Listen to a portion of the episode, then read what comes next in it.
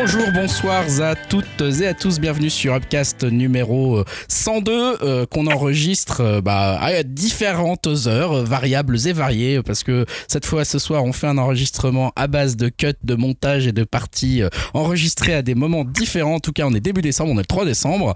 Bienvenue sur Upcast, le podcast qui vous parle de culture, de jeux vidéo, beaucoup ce soir avec la sortie des nouvelles consoles et on aura un invité un peu plus tard spécialement dans le podcast pour nous parler un petit peu de, de ces nouvelles consoles, en tout cas d'une de ces nouvelles consoles qu'il a pu euh, avoir la chance de se procurer. Euh, on lui dira bonjour tout à l'heure à ce- cet invité qui s'appelle Joël. Euh, il se présentera un petit peu tout à l'heure. Et avant, avant ça, avant qu'on parle de, de jeux vidéo plus spécifiquement, on va s'intéresser aux autres aspects de la culture, comme d'habitude avec mes intervenants qui, qui, qui sont autour de moi de cette table virtuelle du Covid. Euh, salut Julien, salut Dim, salut Yao. Salut, Salut à à tous. Salut. Euh, Salut. on va un peu plus vite, hein, bien sûr, parce que c'est vrai que cette On émission. Hein. elle s'annonce longue.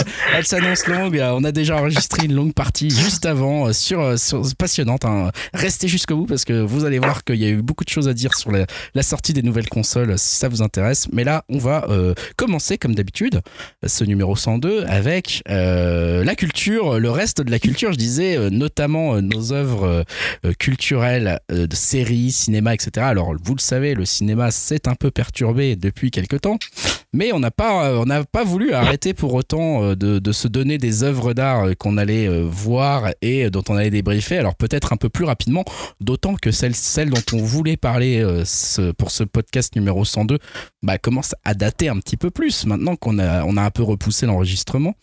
Et pour ce numéro 102 on s'est donné comme œuvre d'art commune une série The Queen's Gambit. Voilà sur Netflix Euh, je, je, je pense que tout le monde en a Le entendu un peu près parler. Donc, ah, je ne savais même pas que ça s'appelait le jeu de la dame en, Si, en si, français. Ah, ces traductions, euh, waouh, ils, se, ils sont allés loin.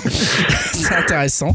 Euh, The Queen's Gambit, euh, bah peut-être, je sais pas, qui, qui est Julien Est-ce que tu veux nous en parler un peu plus? Alors, on peut déjà quand même citer Anya Taylor-Joy, qui est l'actrice principale de The Queen's Gambit, et je pense que on va largement reparler de Anya Taylor-Joy dans notre, dans nos impressions de, de The Queen's Gambit. The Queen's Gambit, bien sûr, série euh, basé sur les échecs, hein, donc euh, les échecs et le parcours d'une jeune fille euh, face aux échecs qui découvre les, échecs dans sa jeunesse dans un pensionnat, voilà puisque elle perd malheureusement ses parents, en tout cas sa mère au début de, la série et elle se retrouve dans un pensionnat pour orphelines où elle découvre les échecs un peu par hasard à l'âge de 9 ans dans les années euh, 60, 50, 60 on va dire.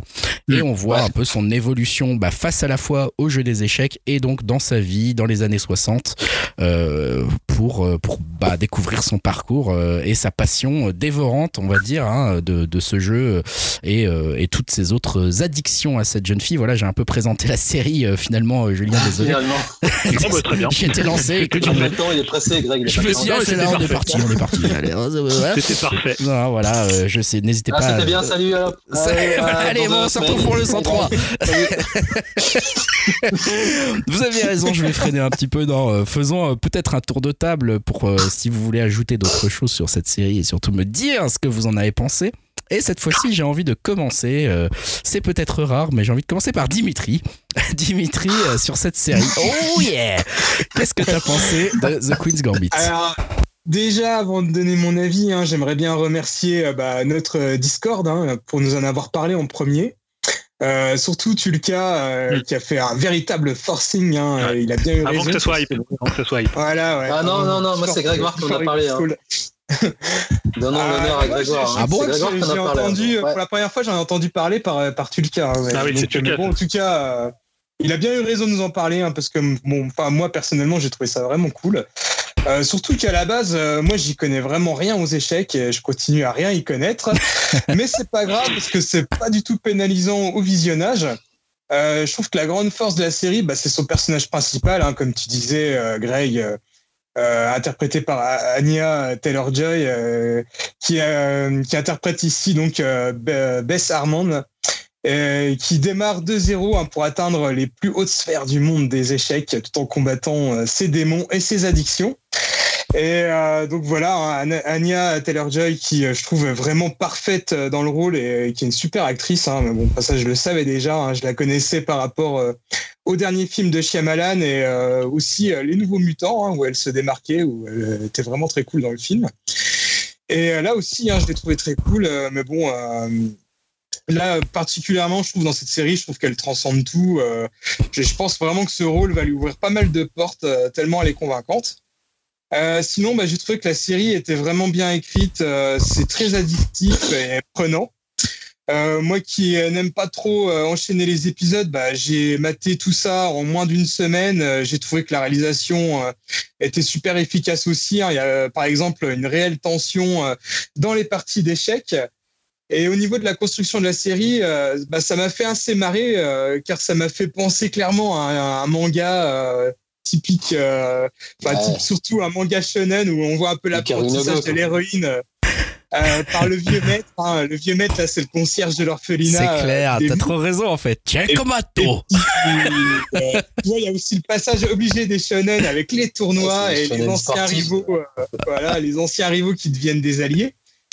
Et je parlais du concierge et je trouve que bah, grâce à ce personnage, pour moi, on a la scène la plus émouvante de la série. Hein. donc après sa mort, Bon là, on spoil. Hein. Quand euh, découvre qu'il collectionnait euh, bah, tous les articles sur elle et euh, qu'il jouait un mm. peu un rôle euh, de, père de substitution, ça m'a vraiment marqué cette scène-là. Après, pour moi, on va dire le seul petit point noir, c'est qu'on n'explore peut-être pas assez son côté sombre ou sa dépendance à l'alcool et à la drogue. Enfin, c'est quand même pas mal traité dans la série. Mais j'ai trouvé que c'était quand même traité de façon un peu survolée. Enfin, je trouve, enfin, je, pinaille peut-être un peu parce que la série est vraiment très bien, mais je trouve que ça arrive un petit peu euh, comme un cheveu sur la soupe. Euh, et encore, hein, euh, enfin voilà, j'ai pas parlé non plus de plein d'autres points positifs comme les décors, les costumes, l'ambiance des années 50, 60 qui sont super bien rendus, c'est vraiment chouette. Mm. Il y a aussi une multitude de rôles secondaires attachants comme Jolene, l'amie d'enfance de Bess, ou Alma, sa mère adoptive, ou, encore Benny et Harry, ses rivaux, alliés, amants. Et euh, on peut aussi euh, évoquer sa relation, plutôt son obsession aux échecs et euh, à son esprit de compétition qu'on peut voir un peu comme une revanche sur la vie, qui lui a pas non plus épargné grand-chose. Et j'ai trouvé aussi que la fin était assez réussie parce qu'on peut la voir juste jouer pour jouer, comme si elle n'avait vraiment plus rien à prouver. Donc bref, voilà, bah, je pense que maintenant tout le monde a vu cette série, mais si c'est pas encore fait, franchement, foncez parce que c'est cool. C'est bien résumé, c'est très positif. Merci Dim. Euh, j'ai envie de, j'ai envie de dire euh, cool. j'ai envie de dire cool. J'ai envie de dire Yao. Euh, Yao, est-ce que tu as envie de, de prendre la parole, de compléter? Je crois que ça a été. Dim, il a, Dim, il a quasiment tout dit. Hein. Bah, contrairement à lui, moi j'avais découvert Anya dans Splice. Non, Split ou Splice, je sais plus. Split Non, c'est Split. Split. Ouais, Split, et j'avais pas trouvé transcendant, tu vois. Pour moi, elle crevait pas du tout l'écran. Je trouvais bof moyenne et du coup, j'y allais un peu à reculons et et là, j'étais sur le cul. Quand Comme je disais à Dim, euh, c'est bon, je crois que j'ai trouvé ma, ma, prétendante, ma prochaine. non, non, elle, est sublime dedans. Elle, est, wow, elle crève d'écran. En plus, en rousse comme ça, c'est. Enfin, c'est magnifique, quoi, vraiment. Et en plus, comme il disait, dans les, dans les épreuves, pendant les confrontations d'échecs, tu vois, il y a vraiment une mise en scène, un jeu de sélection aussi par rapport à son attitude, tu vois, sa pose. Et je trouve qu'elle a un côté, tu vois, sophistiqué et tellement, enfin, charnel aussi dans, dans la mise en scène. Euh, Dim parlait aussi, ben, les décors sont, moi j'ai trouvé ça impressionnant, les reconstitutions d'époque, tu vois, avec toute l'ambiance, les décors, les, surtout les costumes en fait, qui sont hallucinants, je trouve. Et le casting, ce que j'ai bien aimé, c'est, je trouve qu'ils ont des gueules, des, qui fait très 60s. Je, trouve les personnages ont vraiment des caractéristiques type, euh, c'est Henry ou Harry, je sais plus, euh, Baltique, qui vient l'aider, qui vient dormir chez elle. lui, il a vraiment une gueule atypique, tu vois. Ah bah, lui, c'est vraiment l'anglais de base. C'est lui qui jouait euh, le, cousin de Dudley dans Harry Potter. Dans Harry Potter, Non, non, je te parle pas de lui. Ah si, c'est lui. Si, si, c'est lui. Si, c'est Harry. Ouais, c'est ça. Ah, c'est Harry, parce qu'il y avait aussi, moi, je confonds avec Benny Watts aussi. Ah, tu Benny Watts, le chapeau. Ouais, Benny Watts qui mm. jouait dans Game of Thrones. Pour, pour le coup, j'ai un peu de mal avec euh, cet acteur, vu enfin, il a quand même la trentaine, mais il fait très très jeune, donc j'ai un peu de mal à. C'est clair, il fait jeune, ouais. il fait très très jeune, mais malgré lui, ouais, donc non, le casting est ouf. Bah, la mère aussi, comme disait sa copine Jolene aussi, qui est. Son passé est intéressant, vu que la série traite aussi de ben, tout ce qui est sexisme, on peut dire, vu, que c'est comme la seule fille dans le jeu d'échecs et tu vois comme la place de la femme des années 60, c'est un peu. Ouais, ce qui est marrant, c'est d'ailleurs. Euh, je... C'est un racisme aussi par rapport à Jolene avec le Black Panthers qui est évoqué. Tu vois, tout ça, c'est assez bluffant. Et non, moi, j'ai rien de négatif à dire. Euh, peut-être un petit peu la fin, euh, entre guillemets, je trouve ça trop un peu happy end, mais, mais comme il dit, à toute fin, on voit qu'elle continue à jouer pour le jeu. Mais euh, moi, je, rate un truc ailleurs au niveau de la chorégraphie euh, des parties d'échecs, c'est haletant, c'est prenant, en fait, c'est limite un suspense, tu vois, tu décroches pas. Et comme Didi, moi, je, je connais rien aux échecs, mais tu t'accroches en fait. Et, comme il dit, c'est un shonen, c'est comme Ikaru no Go, quoi, au bata. Tu pourrais mettre n'importe quel autre truc, c'est vraiment pas, euh, entre guillemets, la discipline qui compte, c'est vraiment l'état d'esprit de la personne, voir comment elle se comporte. Elle dérive aussi, c'est comme, comme un grand sportif, quoi, tu vois qui commence d'en bas, qui va au top, qui commence à découvrir la drogue, entre guillemets, la, boisson, les meufs. C'est un petit peu le requis des échecs aussi. Ouais, carrément. C'est ce que j'allais dire. carrément ça. Et tu le en parlait aussi quand il avait présenté la série. Hein. Je crois que c'est lui qui disait que c'était un peu le requis des échecs. c'est ça, ouais. Bah, il a totalement raison. Et tu disais la réalisation, mais pour moi, pareil, il y a bluffante, je connais pas du tout, euh, je connaissais pas le showrunner, mais là j'étais sur le cul, euh, tu vois, c'est en sept épisodes, et je trouve que chaque épisode a un peu son, son thème, et il y a notamment de, beaucoup de plans séquences qui sont assez bluffants, je trouve. Ah ouais, en termes d'esthétique, ça m'a. Enfin, bref, pareil, on n'a pas parlé, mais le, le tout premier épisode, on voit quasiment pas euh, Anya Taylor-Joy, mais c'est une, une, jeune actrice qui l'incarne à l'orphelinat, elle est super bonne aussi, quoi. Incroyable. bien. Mais ce qui est bizarre, c'est Joanne, par exemple, c'est la même actrice, alors que je trouvais ça un peu déroutant quand même qu'ils gardent la même actrice. Euh. Elle est un peu plus âgée aussi. Ouais, mais du coup, euh, je trouvais ça un peu bizarre, ce, bref, ce, rapport. Et aussi, euh, on en parlait, quand ça se passe à Paris, j'étais, les décors, c'est, un truc de fou, etc. Et les Français, ils parlent bien français, ce qui est assez rare aussi dans des prods américaines. J'étais content de ça. Oui. Elle boit, elle boit quand même un pastis ou un Ricard, la, boisson typiquement euh, parisienne. Peut-être que dans les années, bah... t'étais plus hype le pastis, je sais pas. Mais... Euh, ouais, non, mais moi, pour moi, j'ai été bah, bluffé et je pense que sans souci, euh, je pense que ça va être la série de l'année pour moi. Donc voilà. Ouais, ok. Donc, vraiment une belle découverte. Et du coup, j'ai refait aussi, j'ai revu deux fois. Pour le coup, là, c'est vraiment, vraiment appelé cette série. Ouais, ouais, ouais. Euh, écoute, euh, je, je dirais que tu allais dire quelque chose sur la, justement la place des femmes. ouais, je, je trouve, en fait, je trouvais ça intéressant euh, ce que tu disais parce que c'est vrai que c'est une série où tu pourrais te dire ah on va ils vont nous mettre de l'empowerment féminin avec des gros pas.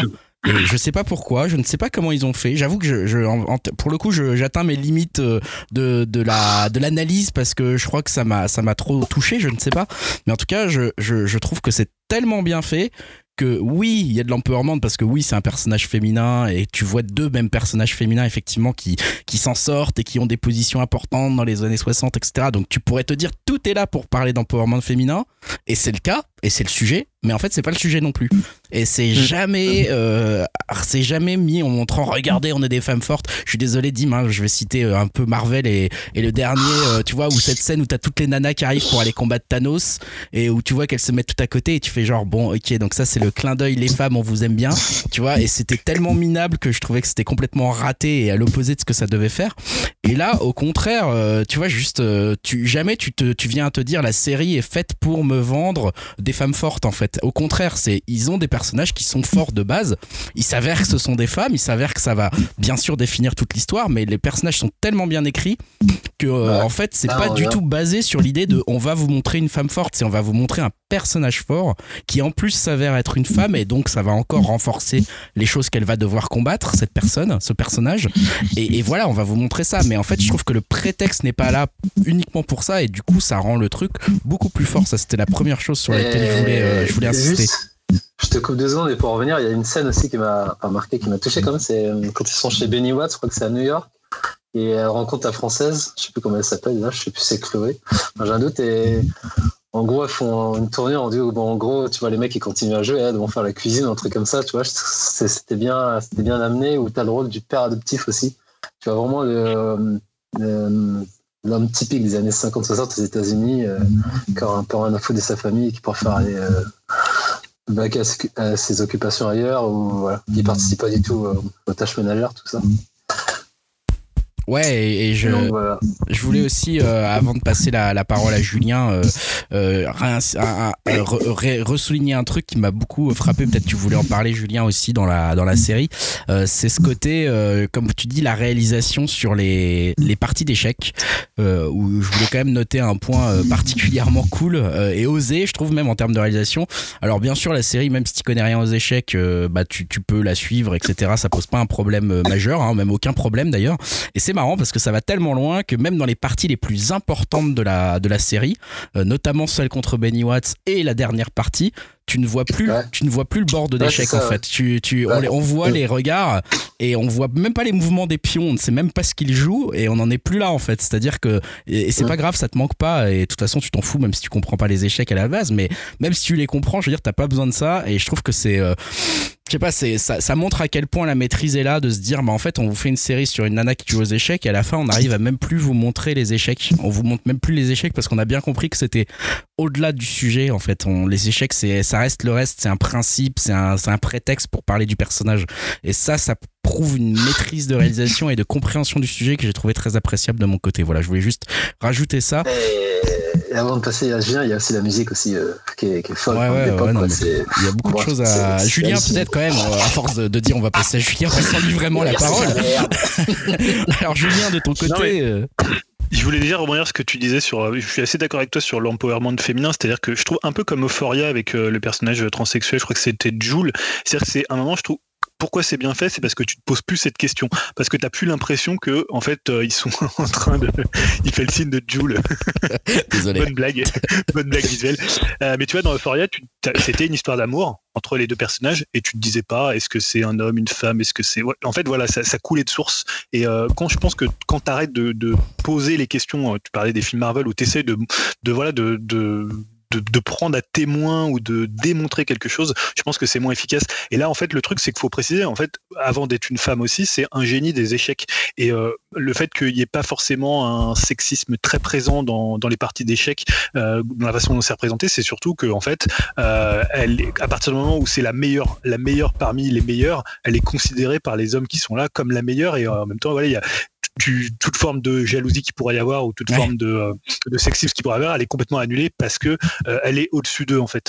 Et euh, je pense que c'est la force du truc. Et en plus, le personnage, enfin le personnage de, de Bess, elle milite pour rien en fait.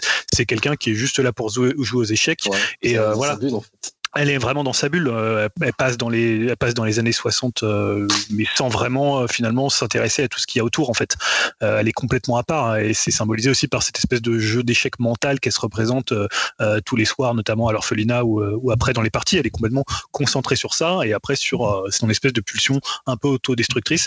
non, pour la série, moi je trouve que c'est vraiment le haut du panier de Netflix. Je pense que c'est peut-être ce qu'ils ont fait ah mieux, peut-être avec Mindhunter en termes de, de, de réalisation, de même si je pense que c'est un petit peu moins fin que, que Mindhunter. Alors déjà c'est une mini-série, ce qui fait que évidemment ils sont obligés de, de, clore ça en sept épisodes, ce qui est un petit peu dommage. Je pense que c'est une série qui aurait pu, tu vois, tenir deux, deux, trois saisons. Il y avait pas mal de choses à développer. Euh, en fait, je trouve qu'on parlait tout à l'heure de vous parler des shonen. Moi, j'ai surtout pensé à Rocky puisque c'est vraiment la grandeur, euh, la décadence et la rédemption. Il y a vraiment ces trois euh, étapes là dans les sept épisodes.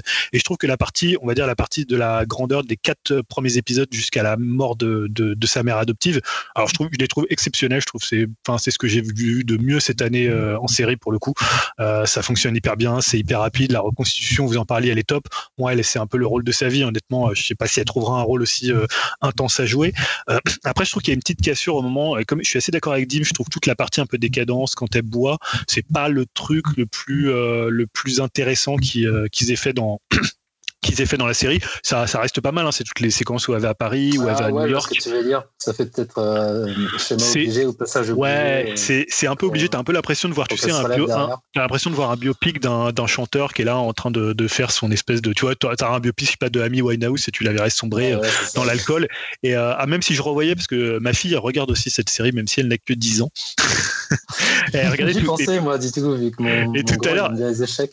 Bah ouais, bah, honnêtement, la série, il interdit au moins de 16, elle est pas non plus. Euh, bon, il y, a pas mal de drogues, mais qui sont plus liées à des médicaments pour le coup. Euh, bon, euh, et regardez tout à l'heure, et je revoyais les scènes justement. Elle en est au sixième épisode de cette partie-là, et euh, non, elle crève quand même l'écran même dans cette partie-là. Rien que les scènes où elle est dans la maison, je trouve c'est assez triste quand elle revient en fait dans cette maison et qu'il n'y a plus Mm. sa mère. En fait, je trouve toute la- l'absence de sa mère Ah et qui bah, fait que la série, la série ralentit son tempo. Je trouve ça hyper touchant parce que le personnage de la mère, au début, tu te dis, ah, est-ce que c'est un personnage qui va essayer de l'arnaquer? Est-ce que c'est un personnage qui va plutôt essayer de l'aider? Tu Mm. sais pas trop au début si elle veut profiter d'elle. En même temps, tu sens que c'est juste une femme de, de l'ancienne génération qui a jamais Ouais, vécu bah. vraiment sa vie parce qu'elle était sous la coupe d'un homme qui est un peu l'enfoiré notoire de cette, de cette série. Ah C'est- quand même un sale bâtard. Ah ouais, et je trouve qu'elle elle s'émancipe aussi grâce à sa fille et en même temps elle en profite et en même temps elle, elle cherche jamais à l'écraser. Elle est à, la fois bienveillante avec elle et en même temps bon bah elle comprend pas non plus complètement le génie. C'est-à-dire que des fois elle lui dit bon ok t'as perdu machin mais tu sens que parfois l'autre elle est dans son univers et elle peut pas la comprendre mais en même temps il y a une super relation qui se noue entre les deux que je Ouais, trouvais hyper touchant, touchante. Et quand elle disparaît et que quand c'est vraiment peut-être la seule personne qui lui manque, tu, tu comprends que bah elle a presque personne autour d'elle, quoi. Que Ouais. ça soit les amants dans sa vie, tout ça, mais c'était vraiment cette mère adoptive. Et en parallèle, tu as sa mère, euh, sa véritable mère, qui est aussi euh, assez particulière, on va dire, et euh, bon, qui souffre aussi, mais dans, d'une manière différente de le montrer. Et euh, voilà, après, bon, peut-être que le dernier épisode est un peu plus classique, un peu peut-être un peu plus américain dans ce côté, euh, euh, même si évidemment il c'est un peu, euh, il est presque un peu pro-Russie. Tu te dirais euh, à la fin, tu as presque l'impression que c'est une ode à la Russie, et, euh, à tous ces, ces joueurs d'échecs qui, qui font que c'est la, la, la patrie des, des échecs et c'est là qu'il faut être pour, pour les échecs. Et en même temps, elle est adoubée par les Russes, ce qui est assez étonnant, parce que on sait que les échecs, ça a longtemps été un jeu de pouvoir entre les États-Unis et la Russie, notamment pendant la guerre froide et après dans les années, dans les années 80. Donc là, c'est assez bien montré, mais c'est vrai que fin, elle est peut-être presque un peu trop à l'américaine, euh, tu vois, un peu. Après, c'est une série très, quand même, très positive, très feel good, hein, et je trouve que c'est aussi la qualité euh, de la série. Dans les quatre premiers épisodes, ça va hyper vite, euh, c'est hyper rythmé. euh, Enfin, voilà, tu, y a, tu t'ennuies jamais, en fait, dans cette série. Et voilà, moi, je trouve que c'est vraiment une des très bonnes séries de cette année. Ça tient aussi, on en parlait à l'actrice. Et euh, voilà, je pense qu'elle aura du mal, à mon avis, à trouver un rôle aussi fort, aussi fort au cinéma, jeune quoi. encore, hein, tu vois. Elle est jeune Voilà. encore. donc, euh, Oui, Elle est non, jeune. non, mais je suis elle est d'accord. jeune. On t'entend assez mal, hein, Yao. Tu peux te, n'hésite pas à te rapprocher ah, euh, de dit, ton. Elle est jeune encore. Ouais, donc, ouais. euh, juste 24, je crois, 23, 24. Elle est Non, jeune. moi, je ne vous vois plus. Je ne vous vois plus, mais c'est pas grave. Ah d'accord. Bon, euh, elle est jeune, mais, euh, mais elle, elle est jeune, mais elle, elle aura. euh, Enfin, en tout cas, je juge juste sur ce rôle-là. Elle mériterait. Enfin, ça, ça n'existe pas, mais Non, elle non, mériterait un Oscar pour ce rôle-là. En fait. Enfin, il y a un truc. Bah, de type, genre- euh, Ce genre de série, ça peut être nommé pour les Golden Globes. Ouais, ouais. Là, Je sais elle, pas, Ouais, les Golden je, Globes. je la vois pas ne pas la voir en fait. Euh, Je, je Euh, les Grammy, pardon. C'est c'est euh, Ouais. c'est c'est vraiment euh, effectivement une des actrices qui a le plus habité son rôle et, et inversement. euh, on a rarement, enfin, on a rarement vu un tel degré de, de ouais, de, de, de symbiose entre une actrice et son et son rôle. Je trouve c'est Bah, vraiment grave. parfait quoi. Donc euh, là, je Et vois on- pas on- comment ne pas ne pas la récompenser, ne pas en faire l'actrice de l'année quoi. On parlait de physique, mais elle aussi, pareil, un physique atypique. Elle a un super puis- physique, euh, ils ont Ouais. super bien choisi. et euh, Avec ses yeux et son regard. Enfin, c'est, Ah, elle est magnifique. Le casting Ah, est magnifique, magnifique. franchement. euh, et même d'ailleurs, les autres rôles, comme tu l'as dit très bien, Yao, hein, euh, même les, les rôles secondaires ont parfois des physiques qu'on n'attend pas forcément dans ces séries-là. Ouais, c'est ça qui est, qui est super, en fait. Et ils sont, ils les, ils, c'est- tous ressortent très bien. Enfin, je trouve que le casting a été excessivement intelligent sur cette série. Donc, euh, il y a beaucoup, beaucoup de très bonnes choses. Assez d'accord sur cette fin, peut-être un peu trop emportée, qui vient euh, être un peu euh, avec un ton presque étrange, euh, on va dire, euh, enfin, un peu trop positif peut-être. Mais, mais encore Ouais. une fois, c'est pas Ouais. une critique. on va dire qui pèse très très lourd par rapport à tous les, les bénéfices de cette série comme vous l'avez compris qui nous a quand même plutôt tous très enthousiasmés donc on recommande Ouais. assez largement quoi. Juste, juste par rapport au casting, comme tu disais, il y a des fois euh, des séries qui se passent dans, bah, dans les années 60 ou comme ça, ça me sort un peu du d'époque, les personnages qui sont un peu trop lisses ou trop act- actuels au niveau de physique. Là, ouais, comme on disait, c'est c'est vraiment, ils ont vraiment des gueules. Ouais, en fait. ouais. C'est vraiment des. D'abord, on- ils ont vraiment des- comme la mère, comme le père, euh, comme, enfin, comme tous quoi. En fait. C'est pas genre des canons actuels qu'on transpose dans, dans les années 60 quoi. Ah puis alors je voulais, euh, je voulais bon, ça. aussi refaire un gros gros point, gros big up à la, à la- au costumier, costumière, je ne sais pas en tout cas. Ah ouais. c'est Ce qui est incroyable, c'est même le, le, thème des échecs qui vient se glisser sur les tenues d'Anya Taylor-Joy. Enfin, le niveau Ah. de détail va super loin et c'est, c'est, non mais en fait, c'est ça qui est fou, c'est que chaque petit aspect a été vraiment très très bien maîtrisé et très pensé, très poussé jusqu'au bout dans chacun des aspects et c'est, un peu inattendu à un tel niveau de finition effectivement de la part de Netflix. Euh, là, du coup, je, suis- je suis- je suis trop hypé pour euh, ce que va faire les créateurs. Qu'est-ce qu'ils vont faire pour la suite Il y a une autre mini-série euh, du créateur. euh, c'est un western, euh, pareil, avec une femme euh, en héroïne. Je me rappelle plus du nom, mais euh, qui est aussi sur Netflix et qui est en 6 ou 7 épisodes. euh, je, vous redonnerai le titre. Julien, tu voulais dire quelque chose, mais tu es en mute. C'est pour ça que je te faisais un petit signe. Donc euh, Ah, d'accord, voilà, ouais. c'est pour ça. Vas-y, dis-nous. C'est pour ça. Non, c'est juste, vous parlez justement de la réalisation, et c'est vrai que le premier épisode dans l'orphelinat, il est bluffant quand même. Il On en parlait tout à l'heure de l'actrice, mais euh, parce qu'en fait, il est très différent dans le même dans le style de la mise en scène par rapport aux autres épisodes euh, où elle va plus voyager où ça va être un peu euh, presque la belle vie avec euh, tout l'argent qu'elle va gagner mais le premier il est très euh, très tu vois très fermé très sclérosé et euh, je le trouve hyper impressionnant euh, euh, de ce qu'ils ont réussi à faire c'est presque un peu le début ça pourrait être le début d'un film d'horreur ou d'un thriller euh, un peu psychologique C'est super. c'est vraiment ouais, en qualité je suis pas Netflix là pour moi ils ont été au niveau de, de HBO euh, Ouais, ouais, c'est du très très haut niveau. C'est du très haut niveau. Allez-y, foncez. euh, et euh, nous, de notre côté, bah, on va euh, continuer le podcast euh, dans son programme euh, le plus le plus classique finalement, hein, avec les projets pourris, risqués et qui nous hype. Euh, et projets pourris, on n'en a pas des masses. On en a un. On en a un qui est, je pense, jeu vidéo. Il n'est pas colorié comme jeu vidéo dans le. Ouais, dans-. Ah là là. je fais la petite Ah, remarque. Qui pique, c'est toi Yao, hein, c'est c'est un retard de DLC dont tu voulais parler. Ouais, en fait, je mets, je mets dans projet pourri plus pour le retard que le projet en lui-même, vu que Cuphead, euh, c'est, on sait quand même que c'est un petit peu mon jeu fétiche, contrairement à Julien qui n'a pas terminé, mais bon, vu qu'il a une série X, il pourra en profiter. je hein. peux y jouer Il s'attend dans 60 FPS. Et donc, ouais, non, c'est juste pour dire que, en fait, il y a un DLC de prévu depuis, je crois, quasiment un an, euh, qui s'appelle The Delicious Last Course avec, euh, avec un personnage en plus. Et qui, est, ouais, qui était censé arriver, je crois, l'année dernière. Et maintenant, c'était décalé ça cette année. Et là, ils ont fait une news, les créateurs du jeu, expliquant vouloir atteindre le degré de finition en accord avec leurs exigences. Donc, quitte à, évo- à évoquer une question d'actualité, les deux créateurs y voient un moyen d'offrir un cadre sain et durable à leurs équipes, histoire de couper court aux polém- polémiques actuelles sur le crunch. Et voilà. Donc, euh, ce retard, ça va s'appliquer à toutes les plateformes euh, qui sont euh, PC, Xbox, euh, PS. 4.5 maintenant, et Switch. Et donc du coup, là, je me dis, euh, le jeu va se transformer vraiment en standalone, ça sera vraiment un- une histoire à part et pas juste un petit DLC. Quoi. Vu le temps qu'ils prennent, je me dis que ça va quand même être un gros truc. Donc ouais, j'ai mis dans le projet pourri juste par rapport à- au retard, mais non, euh, je suis toujours hypé par, par Ouais. le jeu. On reste hypé par le jeu, on reste hypé par le jeu, et je trouve ça marrant qu'ils aient invoqué, euh, enfin je sais pas si c'est eux qui l'ont invoqué directement, l'histoire de vouloir éviter du crunch, mais euh, je trouve ça, je Bah, trouve ça original. du moment. Ouais, c'est Ouais. pas mal. Enfin, c'est étonnant, étonnant, pas bête, euh, mais effectivement un peu rageante quand même de pas l'avoir euh, après euh, une si longue attente euh, déjà. Après, tant mieux, hein, moi je dis c'est rageant, c'est juste un petit caprice, mais mieux qu'ils prennent leur temps et qu'ils sortent un, un- une tuerie. Quoi. C'est sûr. Ce qui est assez rare de nos jours, maintenant, je crois que les jeux sortent quand même assez. enfin, on a vu avec les crunch et tout. Tout à fait, euh, tout à fait. On continue avec les projets risqués, Julien. Euh, Pato, c'est forcément risqué, n'est-ce pas? Bah euh, ouais, parce que c'est ri- c'est risqué parce qu'il est dans une position euh, au cinéma qui est un peu plus compliquée parce que ses films marchent beaucoup moins que euh, à l'époque où il faisait des comédies potages puisque le dernier euh, The King of Staten Island dont j'avais parlé ici qui était très bien. Euh, alors évidemment il est sorti dans une période euh, bah, entre les entre le premier confinement et le second confinement quand les cinémas avaient avaient rouvert c'était un petit peu compliqué pour lui et aux États-Unis il avait déjà plus ou moins bi- bidé.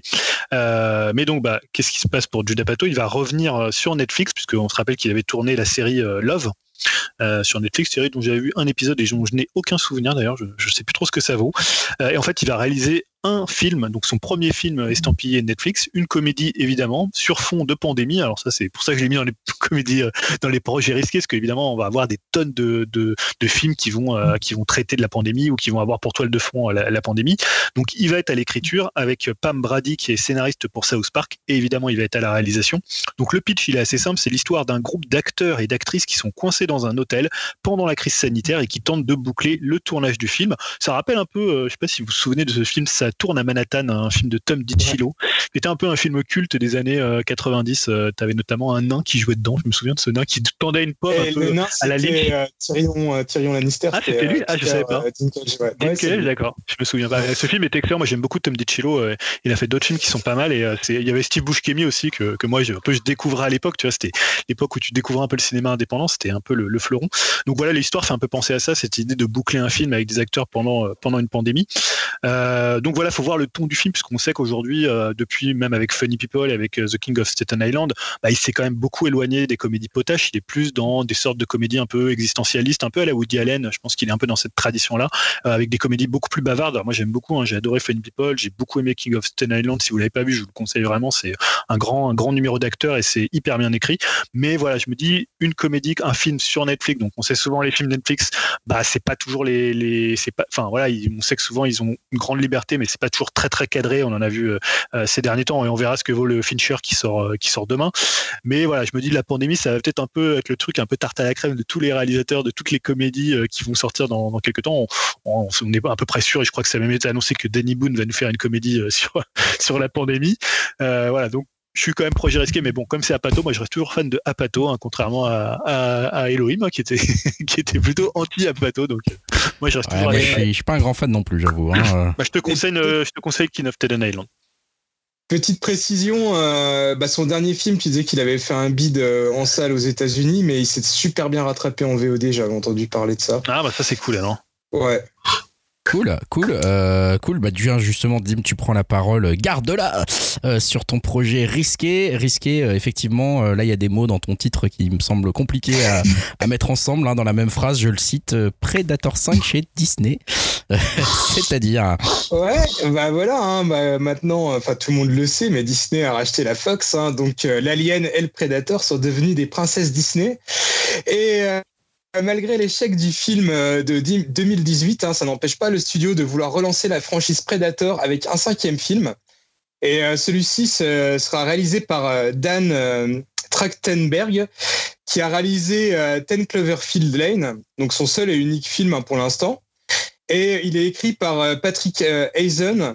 C'est entre autres scénariste de séries comme Kingdom ou Jack Ryan. Et euh, l'histoire ne devrait pas en prendre en compte euh, le, film de Shane Black, hein, euh, même si celui-ci appelait une suite, hein, vu la fin. la fin. bon, on ne sait pas encore quand est-ce que ça va sortir, mais je l'ai mis dans mes projets risqués car le réalisateur a dit que ça faisait déjà 4 ans qu'il bossait sur ce projet. Donc il a peut-être vraiment eu le temps de préparer une suite qui tient la route. Si toutefois, hein, bien sûr, les studios ne lui ont pas mis des bâtons dans les roues. Et euh, bah, surtout, je suis très toujours curieux et un peu hypé de voir le Predator au cinéma. Et bah, surtout, hein, son seul et unique film, hein, Ten Cloverfield Lane, moi je l'avais trouvé vraiment plutôt pas mal. Donc euh, voilà, moi je suis quand même assez curieux du résultat. Ouais, ouais, je comprends. C'est vrai que. Vas-y, vas-y, Greg. Ah, je disais que c'était pas mal euh, de Ten, Clover, Ten Cloverfield Lane, effectivement. C'était plutôt, plutôt maîtrisé, même, hein, comme, euh, comme exercice. Donc, euh, Bah, c'est ça. Et surtout, en plus, tu dis, ça fait 4 ans qu'il bosse dessus. À mon avis, voilà, il y a peut-être moyen qu'il ait vraiment fignolé le truc et que ça peut vraiment être sympa, quoi. Et Cloverfield, c'est pas celui de Netflix, là, dont vous parlez, quand même.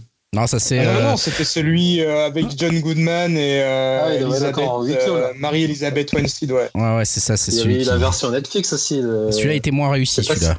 C'était pas terrible. Ça, c'était vraiment, vraiment pas terrible. Euh, là, je me, moi, je m'interroge quand même juste sur l'envie de Disney de faire des films peut-être plus adultes. Euh, Predator 5, euh, est-ce qu'ils vont vraiment avoir envie, et ou s'ils refont un Alien un jour, de faire des films un peu violents et un peu sanglants, un peu gore Je sais qu'ils cherchent un peu à développer une offre plus adulte pour accompagner la sortie de Disney Plus aussi et, et trouver une, un deuxième souffle, on va dire, à l'offre Disney Plus. Mais je sais pas, j'ai toujours un petit peu un petit doute là-dessus. nous, en tant qu'Européens, on voit surtout Disney par le, prisme de Disney+, mais euh, aux États-Unis, ils ont Hulu aussi. C'est que des programmes adultes, donc euh, bon, euh, voilà, ça peut aussi jouer et peser dans la balance pour que ça soit quand même un peu plus violent, quoi. C'est vrai, c'est vrai. projet qui hype, Yao. je te laisse entamer cette rubrique. ouais, bah c'est le retour de SNK, la fameuse boîte que, dont Julien est grand fan et grand amoureux. Hein. C'est ses débuts, il a acheté cette console à plus de 6000 francs non, je déconne. Je vais parler d'un animé, bien sûr, toujours. C'est SNK, c'est pour Shingeki no Kyojin. Voilà. je pensais vraiment que tu allais parler des SNK. C'était dessus sur un possible rachat par, des, par un prince C'était pas en bleu, là. C'était voulu pour cette pour cette fois. Donc ouais, non, c'est la quatrième. De toute façon, j'en avais déjà parlé. Euh, de toute façon, c'est toujours ma série de l'année. C'est la quatrième saison et finale qui débarque sur Wakanim. Ah, ça y est, c'est la dernière. Ok. Roulement de tambour le 6 décembre. Donc on y est. Et voilà, c'est. Et c'est dimanche. C'est demain. C'est toute la saison d'un coup ou ils l'ont coupé en deux? Euh... bonne question. Ils n'ont pas précisé, mais je pense qu'elle va être coupée en deux comme, euh, Ouais, comme la troisième. Ouais. Il y aura peut-être une pause. Et donc, ouais, pour l'occasion, je me suis remis au manga parce que j'avais fait une petite pause et ok, j'étais pas prêt à ce qui va se passer. C'est un truc de taré, quoi. Parce que là, clairement, on, on s'approche de la fin. Et moi, le manga, de toute façon, c'est. Des mangas papier, il y en a combien en numé- des numéros euh, manga papier? Là, on en est au tome 32 en France. Après, je sais pas combien. Peut-être qu'on a un tome d'écart avec euh, le Japon. Mais je pense que d'ici 2-3 tomes, ça, ça devrait être bouclé. Je dis pas de bêtises. Et... Donc, ouais, on approche des dénouement et c'est un truc de taré au niveau scénar. Je me le Et- conseille vraiment. Tu sais combien il va y avoir d'épisodes euh, dans cette nouvelle saison Pas du tout? Euh, je pense euh, peut-être comme euh, saison 3, euh, peut-être une dizaine, c'est pareil. Bon, euh, ouais, peut-être vers 24-25, je dirais. Enfin, tu vois. Ah, moi, moi, j'ai vraiment peur de plus rien comprendre, hein, parce que je sais qu'à la fin de la, la saison précédente, tu clignais des yeux, tu avais trois révélations que tu loupais, quoi. Et, franchement, Ah bah ouais, c'est, en fait à la base ça, ça- ça commence comme un, un vulgaire chien entre guillemets et, et ça part en CNN, c'est une série complètement folle. Euh, vraiment c'est, je vous la conseille. On peut pas se fier à l'esthétisme, c'est assez rebutant, mais franchement le scénar et le développement des personnages est, est assez dingue. Et donc euh, moi ce que j'ai retenu de, il y a une petite frayeur. Enfin, petite c'est quand même le studio d'anime a changé. C'est plus Wit Studio qui était responsable de Vinland Saga et dernièrement euh, euh, The Great Pretender sur Pretender sur Netflix apparemment qui est une bonne série aussi. Il y a la saison 2 qui a débarqué, du coup j'ai juste regardé deux ou trois épisodes. Mais c'est Mappa qui va le faire, ce, eux qu'on fait Dololo, donc c'était pas mal, j'en avais déjà parlé aussi. Et Jujutsu Kaisen apparemment c'est la nouvelle bombe shonen qui il était chez Kiyun, moi je me suis Ouais. pas penché dessus. tout Et le donc, monde j'ai me un hein. Ouais, j'ai un peu peur que ça nous fasse une sorte de One Punch Man. Bon, toi, t'es pas d'accord avec moi, Dim, mais je trouve que la saison 2, elle est vraiment en baisse par rapport euh, Ah, je suis d'accord, moi. à la saison 1 niveau animation. Et, tu vois, donc j'ai un peu peur de ça, mais bon, au vu des premières images, euh, et puis vu les séries que j'ai citées, je pense que ça devrait être bon. Et ce qui est essentiel aussi, c'est euh, Sawano est toujours présent pour, euh, pour l'OST, donc euh, ça, ça fait plaisir. Donc j'ai trop hâte. Et c'est demain, c'est demain. euh, Et c'est en exclu, ouais, euh, exclu sur Wakanim. hein, donc, euh, Voilà, donc vous Ouais, savez quoi faire si vous êtes euh, attiré par ça. Enfin, Oh. je dis c'est demain, c'est la fin de la semaine là, ouais, gros. c'est le 6 décembre, quoi. Ouais. Et, et- dimanche. et c'est sur Wakanim euh, pour Ouais. l'attaque des euh, titans euh, et euh, Shingeki no Kyojin voilà exactement on va laisser euh, Julien enchaîner avec deux projets qui hype un jeu vidéo et un cinéma n'est-ce pas Julien? Ouais, je vais commencer par jeu vidéo parce qu'il est très rapide. hein. C'est euh, une bonne nouvelle en fait pour les fans euh, de ce grand artiste qui est euh, Tetsuya Mizuguchi. Alors peut-être ça vous dit rien, mais c'est le créateur de Rez, de Child of Eden et récemment de Tetris Effect euh, et, et Tetris Effect Connected que vous pouvez retrouver sur le Game Pass. hein. Voilà, c'est notre partenaire, le Game Pass. Euh, non, non, pour, voilà, il y avait aussi Rez Infinite qui était euh, qui était un très grand jeu. Et en fait, il a juste annoncé qu'il travaillait sur un nouveau projet vidéoludique avec son studio Enhance en précisant que bah, cette nouvelle œuvre, en fait, elle continuerait de, poursuivrait les travaux qu'il a entrepris sur la synesthésie, donc la manière de faire s'entrechoquer euh, l'image et le son, en créant une relation et une interaction euh, entre les deux. Donc, euh, bah, c'est quand vous jouez bah, à quand vous faites un son, euh, quand vous appuyez sur un bouton, bah, ça va lancer. Un- donc c'est un- c'est un- c'est une sorte de shmup, hein, mais ça va créer aussi un son, hein, pareil comme dans, dans Child of Eden. Donc moi je trouve que c'est des jeux souvent qui ont des propositions artistiques euh, assez dingues. Bah, on se rappelle Rez à l'époque sur Dreamcast, même là le, tri- le Tetris Effect, euh, il est juste Ouais, dingue. c'était Channel 5 aussi. Space Channel 5, et il a fait aussi, il a fait aussi hein, c'était lui qui était dessus, Ouais. pour le coup, euh, très très différent. Et, euh, mais c'est quelqu'un qui a vraiment une vision, qui, a une, euh, qui, qui pense le jeu vidéo aussi en termes d'interactivité, en termes de- d'expérience. et euh, voilà, donc même on n'a aucun détail sur ce qu'il va faire, mais moi je suis hypé par l'idée même qu'il y ait un nouveau Tetsuya Mizoguchi.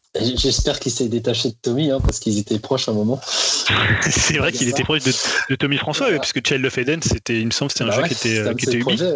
Ouais, c'était lui qui l'avait. Voilà, mais Ouais, Mais nous, ouais. mais, mais il faut savoir que il faut savoir que chez Upcast, nous séparons, enfin certains d'entre nous séparent l'homme l'homme de la- l'homme de l'artiste. Voilà. Euh, on, va- on Ouais. ne valide pas tous cette attention euh, là on prend des grosses euh, Nous nous aventurons pas sur ce ouais ouais non terrain glissant euh, on va Ah, c'est continuer mon, c'est mon point de vue.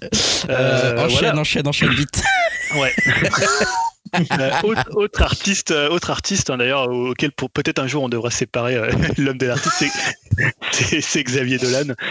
Moi, je suis toujours intéressé quand les, cinéastes bah, passent du, grand écran au petit écran, c'est-à-dire autant quand les créateurs de séries passent au grand écran, je trouve souvent c'est moins intéressant, mais quand des grands réalisateurs bah, viennent faire des séries, je trouve ça super intéressant. Et donc, bah voilà, pourquoi ça me hype, c'est que Xavier Dolan, en fait, il a annoncé qu'il allait sortir une série qui allait être produite par Canal+. Donc la série s'appelle La nuit où Laurier Gros dos s'est réveillé. Gros Dro, pardon, c'est pas facile à dire, hein, le double R entre le Gros Dro et le Gros Do. Euh, voilà, c'est une série qui sera diffusée en 2022. C'est un drame familial en, cinq épisodes qui est adapté d'une pièce de théâtre et qui va mêler thriller psychologique, horreur, humour, mystère et drame. Ça fait beaucoup de choses pour cinq épisodes seulement. Euh, le pitch, c'est euh, trois, trois personnages, Julien, Myriel et donc le fameux Laurier, sont un trio inséparable. Mais une nuit d'octobre ordinaire en 1991, un drame va mettre à mal la relation qui les unit. Les deux familles auparavant si proches sont tout à coup brisés et plus rien ne sera jamais comme avant. 30 ans plus tard, Mireille, qui est devenue thanatologue réputée, d'ailleurs ça commence à partir un peu en vrille, euh, retourne dans sa maison d'enfance pour embaucher, pour embaumer pardon sa propre mère. Elle y retrouve alors les frères qu'elle n'avait pas vus depuis 25 ans. Euh, voilà, Dolan en fait il a expliqué que bah, son désir de tourner la série, ça avait été décuplé par les mois d'attente qui étaient liés à la pandémie, euh, des mois qui, je cite, m'auront plus que jamais inspiré, excité, impatienté, même pour passer à l'acte, repousser toujours plus mes limites et explorer le genre du thriller et renouveler ma façon de, raconter. Donc pour le casting, il a repris euh, les, acteurs de la, pièce de théâtre. Hein. c'est la pièce de théâtre qu'il avait beaucoup marqué quand il l'avait vu. Euh, voilà, donc euh, moi j'attends de voir ce qu'il va faire sur un format un peu plus long qu'un long métrage. Ça peut être totalement raté puisque on sait que parfois, bah, comme il fait tout souvent lui-même, il fait réalisateur, monteur, il fait un peu tous les rôles à, lui tout seul. Ça peut parfois être compliqué quand tu fais une série. Mais voilà, moi je trouve que c'est quelqu'un qui est quand même toujours qui a des propositions artistiques toujours hyper intéressantes. Donc le voir sur une série en 2020, en 2022, je crois, ça, sera pour le coup, à mon avis, intéressant. Donc du coup, c'est une série, euh, c'était une pièce de théâtre québécoise, c'est ça? Ouais, parce que les acteurs sont pas du tout euh, connus. Hein, moi, j'avais pris la news sur un site québécois qui disait oui, le casting, il est juste dingue et tout, mais moi, c'est des gens que je connaissais pas, tu vois. c'est des acteurs de théâtre. Du coup, il va jouer dedans, a priori. Alors, je sais pas, il a pas annoncé si lui, il serait dedans. Voilà. il a un peu. Ouais, vas-y. Je sais pas si ça va se tourner genre en québécois comme ils ont l'habitude de faire avec ces films. Non, pour le coup, il euh, n'y a pas d'autres précisions. Alors après, c'était une série Canal, mais euh, pour le coup, euh, bah, je pense que les acteurs, s'ils sont québécois, il y aura un peu comme dans ses premiers films. Ouais.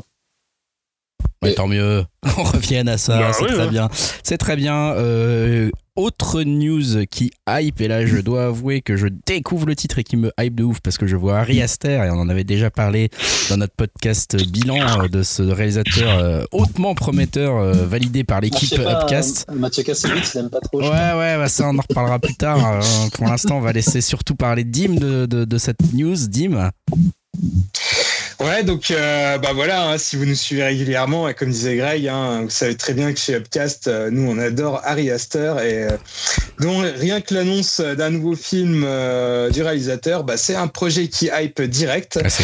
pour rappel, c'est le réalisateur de Hérédité et de Midsommar hein, qu'on vous suggère fortement de voir. Et ce film va s'appeler Beau, ouais, Beau is Afraid.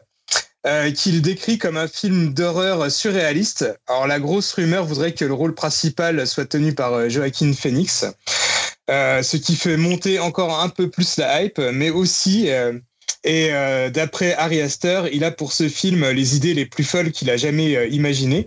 Oh tout ce qu'on sait pour l'instant, c'est que ça va raconter une histoire compliquée entre une mère et son fils. Et euh, vu que le projet euh, vient d'être lancé, on n'a pas vraiment de news euh, concernant la sortie, mais bon, c'est sûr qu'à mon avis, on va, on va très vite en reparler parce que bon, un projet comme ça, ça, on va le suivre de très près. J'ai des frissons, mec, rien qu'à entendre parler de ce truc, mais quand j'entends un espèce de film surréaliste dehors ou je sais pas quoi, mais ce mec est tellement en train de révolutionner le cinéma, je, je sais pas ce qu'il va nous sortir comme folie, quoi. Il est, il est complètement dingue, donc je suis également ultra hypé par ce projet de fou. on va suivre ça avec impatience. Vous avez pas un peu peur qu'il s'embourbe dans, ah, franchement, non. dans ce genre? Non, non, euh, justement, déjà quand tu vois la, ah. la différence entre, euh, ouais, entre Midsommar et. Non, non moi pas je ne pas, je regarderai pas. Mais... Ah, mais ça fait pas peur. Tu peux y aller, hein, tu peux, Midsommar ça fait pas peur, hein, tu peux y aller. Non. Bah, de vos points de vue. Non, non, vraiment, moi je suis un flippé de ouf. C'est pas euh. vous qui m'avez dit que vous étiez terrifié, justement, ça fait flipper. Non, mais hérédité, hérédité, ça fait peur. Hérédité, ça fait peur. Midsommar, c'est pas, c'est pas la, c'est pas ça. C'est pas du tout. Tu peux y aller, franchement. Ça met plus mal à l'aise. C'est plus mal à l'aise. C'est plus du, de l'ambiance, quoi. Tu peux y aller, franchement, tu peux y aller. C'est très différent. L'un et l'autre sont très différents. Hérédité, Midsommar euh, sont. Et ouais, c'est très très différent. Et le mec, à chaque fois, a quand même une sorte de point de vue qui, qui change complètement la donne sur euh, ce qui a été fait dans le passé, euh, dans le même type de film. Et d'ailleurs, on finit les news qui hype en parlant film. Yao tu veux nous Bah ouais, faire. euh, les ciné, les ciné rouvrent le 15 décembre, si je dis pas de bêtises. Et notamment, ben, je pense qu'il sort le lendemain. C'est Mandibule, ben, le nouveau euh, Quentin Dupieux, on en avait déjà parlé, évoqué. Et dis que ce serait l'occasion de, de retourner au ciné et en allant voir euh, Ouais. ce petit ovni avec Ah, cette mouche qui m'a, moi, ça m'a fait délirer. Je sais qu'il y en a qui sont pas fans, fans euh, du casting et tout ça. Mais non, euh, moi, j'ai hâte de, de voir ce que, ce que va nous livrer euh, le, enfin, l'ex, comment dire, l'ex monsieur qui était sur les réseaux, qui, qui est parti, euh, des réseaux, ouais, ouais, non, ouais, je suis, là, j'avoue que je suis assez content que ça fera un- sans doute un bon film à aller voir, en tout cas un film intrigant à aller voir, effectivement, le 16 décembre. C'est cool de se dire euh, que peut-être on va pouvoir enfin, euh, effectivement, retourner au ciné pour un film de Dupieux, ça fait toujours Plaisir. un peu peur de, de l'hype, hein, ça ce sera peut-être Je sais pas, j'ai mais jamais été vraiment déçu par Dupieux, en fait. hein. Il est tellement dans son monde qu'il y a toujours quelque chose d'intéressant à y trouver, je trouve. Enfin bon, après ça, euh, on verra, hein, on verra tout ça le 16 En tout cas, décembre. le casting, il est bien, il est bien trippant, donc euh, là, ça me dit, euh, je suis motivé. Ouais, ouais, ouais, Mandibule, le 16 décembre au ciné. Euh, voilà pour les projets qui hype. Euh, et euh, on va, avant d'écouter, euh, et je sais pas si on inclut à ce moment-là notre débat sur les nouvelles consoles et, qu'on fait ensuite les conseils flash ou, ou l'inverse, mais en tout cas. On va enregistrer les conseils flash maintenant et on va les on va les passer en revue maintenant. La rubrique conseils flash avec Dim, Dim qui commence avec de l'horreur encore. On a parlé d'Ari Aster un peu plus tôt dans le podcast. On continue sur l'horreur. Dim, tu as vu une série d'horreur. Ouais, euh, bah, une série assez connue. Hein, c'est euh, la dernière saison de American Horror Story, euh, donc American Horror Story 1984. Et on peut dire que j'ai une relation assez compliquée avec cette série parce que vu que c'est une série anthologique, chaque saison est différente l'une de l'autre. Et euh, bah, chaque année, je sais pas trop à quoi m'attendre. J'avais bien aimé les trois premières saisons et bah, tout le reste, j'ai trouvé ça vraiment naze en fait. À part euh, la seule exception, c'est la saison euh, d'il y a 3-4 ans où c'était sur les élections euh, et la victoire de Donald Trump qui était vraiment euh, hyper fun comme saison. Euh, je trouve que bien souvent, c'est une série qui adorifique que le titre et qui est là pour choquer, juste pour choquer, et qui est vraiment bordélique au niveau de son écriture. Ça part vraiment dans tous les sens. Euh, mais il y a un truc que j'aime bien et qui me laisse tenter euh, chaque année, euh, au-delà de l'aspect re- reboot annuel, bah, c'est les outils promotionnels de la série. C'est sûrement la série qui a peut-être les plus belles affiches, les plus beaux visuels et le générique le plus classe qui soit, enfin selon moi.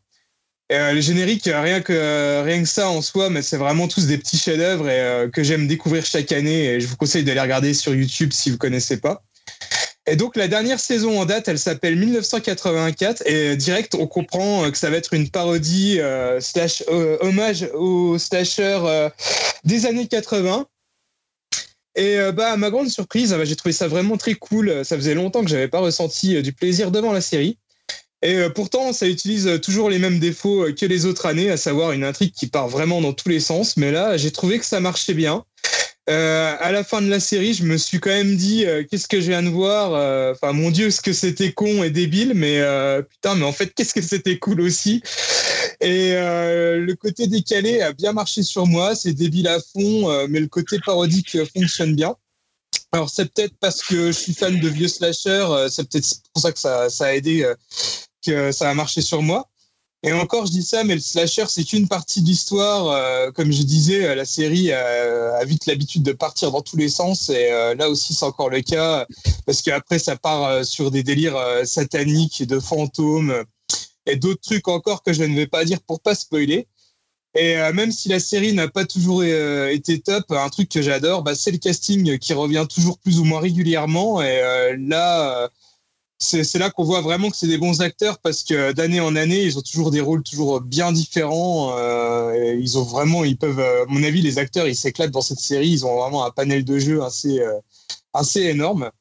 Donc euh, voilà, si comme moi vous avez été déçu ou si vous avez lâché l'affaire sur American Horror Story depuis un moment, bah, je vous conseille quand même de jeter un, petit coup d'œil sur la dernière saison en date euh, qui est vraiment euh, très fun. Cool. Eh bah écoute, merci. C'est vrai que moi je suis un peu comme toi. J'ai regardé les trois premières saisons. J'ai un peu lâché l'affaire après. Parce que je suis un peu comme toi. J'ai trouvé ça un peu nul après, j'avoue.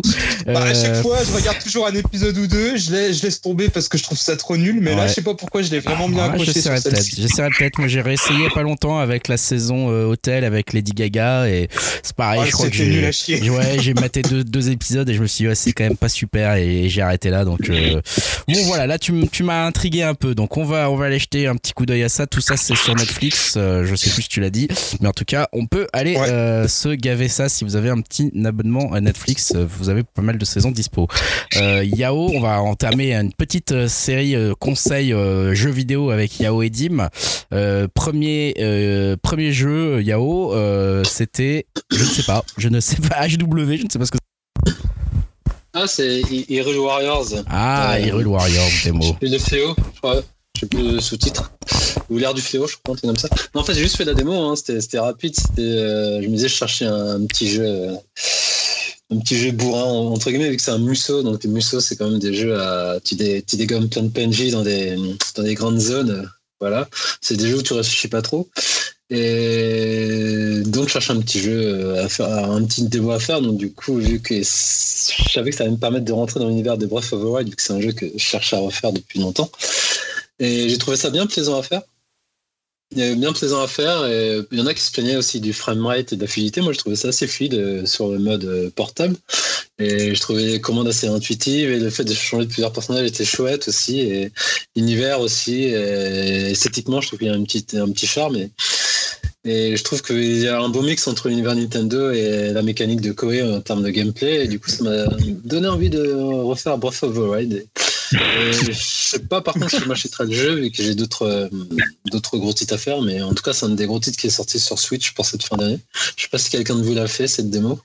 Moi, je l'ai fait, ouais, la démo. Ouais, toi t'avais pas aimé Si Si, si, j'ai trouvé ça vraiment très très bien. Pour le coup, moi je suis toujours euh, hypé pour le faire, mais euh, évidemment, il y a beaucoup de choses euh, qui sortent en même temps. Mais euh, ouais, en plus, ils ont fait un patch pour le framerate, donc je pense que c'est un truc qui. euh, qui, qui se règle. Mais ouais, en plus, moi, je suis pas du tout familier des, des musos. euh, mais là, le fait qu'il y ait l'emballage Breath of the Wild, que les cinématiques sont vraiment très très cool de ce que j'ai pu en voir. Et non, ouais, ça me hype aussi pour le, pour le faire. euh, Ouais, mais je crois en plus le jeu est sorti, il est dispo, donc euh, bah, pourquoi pas, je pense. Je sais pas si on peut jouer à plusieurs, je sais pas. Si tu peux jouer à deux. Alors après, ça, à mon avis, ça, ça, ça rame encore, mais euh, bon, moi aussi, c'est ça que ça m'intéressait aussi de le faire à, à deux joueurs, quoi. C'est sûr, ça Ouais. peut être sympa. Euh, bah, Julien, justement, alors j'ai annoncé une partie jeu vidéo, mais tu as, Non. comme un fourbe, réintroduit un petit film à l'intérieur du, du, du programme. Euh, C'est scandale. Euh, Ouais. pourquoi? Pourquoi Alors, non, parce que j'avais envie comme je me suis non mais parce que j'avais envie de parler en fait. ouais. C'est bien, c'est honnête. Comme on avait enlevé euh, on avait enlevé une de mes parties, j'ai dit allez hop, je vais remettre mon truc parce que je me suis dit c'est rapide. Non parce qu'en fait je rattrape un peu euh, bah, un peu tous les films de, de 2020 que j'avais pas eu l'occasion de voir encore et il y en a encore deux trois que je voulais voir et donc Scandale en faisait partie. Donc euh, Scandale c'était ce film vous avez peut-être entendu parler qui est sorti en tout début d'année en France et en fin d'année dernière aux États-Unis qui est avec, donc on en parlait beaucoup pour le trio d'a- d'actrices avec notamment Nicole Kidman, Margot Robbie et j'ai oublié son nom là parce que je viens de c'est comment il s'appelle. Theron. Merci Charlie Theron. Donc c'est d'ailleurs presque un film de Charlie Theron, mais même si c'est un film de, de Jay Roche.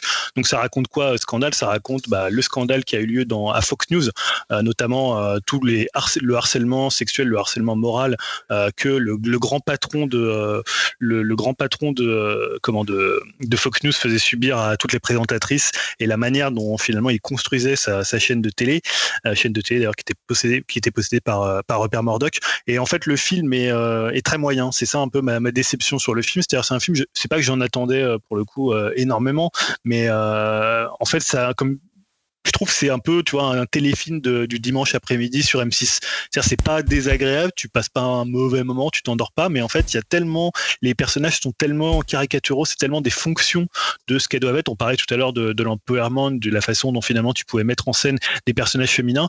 Là, c'est vraiment des personnages qui sont des fonctions. Donc, Margot, Margot Robbie, elle va, jouer celle qui est un peu plus euh, euh, dans l'ombre, qui veut arriver, qui est la petite jeune qui, essaye de monter et qui va se, heurter, euh, voilà, à, ce, à ce vieux salopard qui lui fait subir des trucs.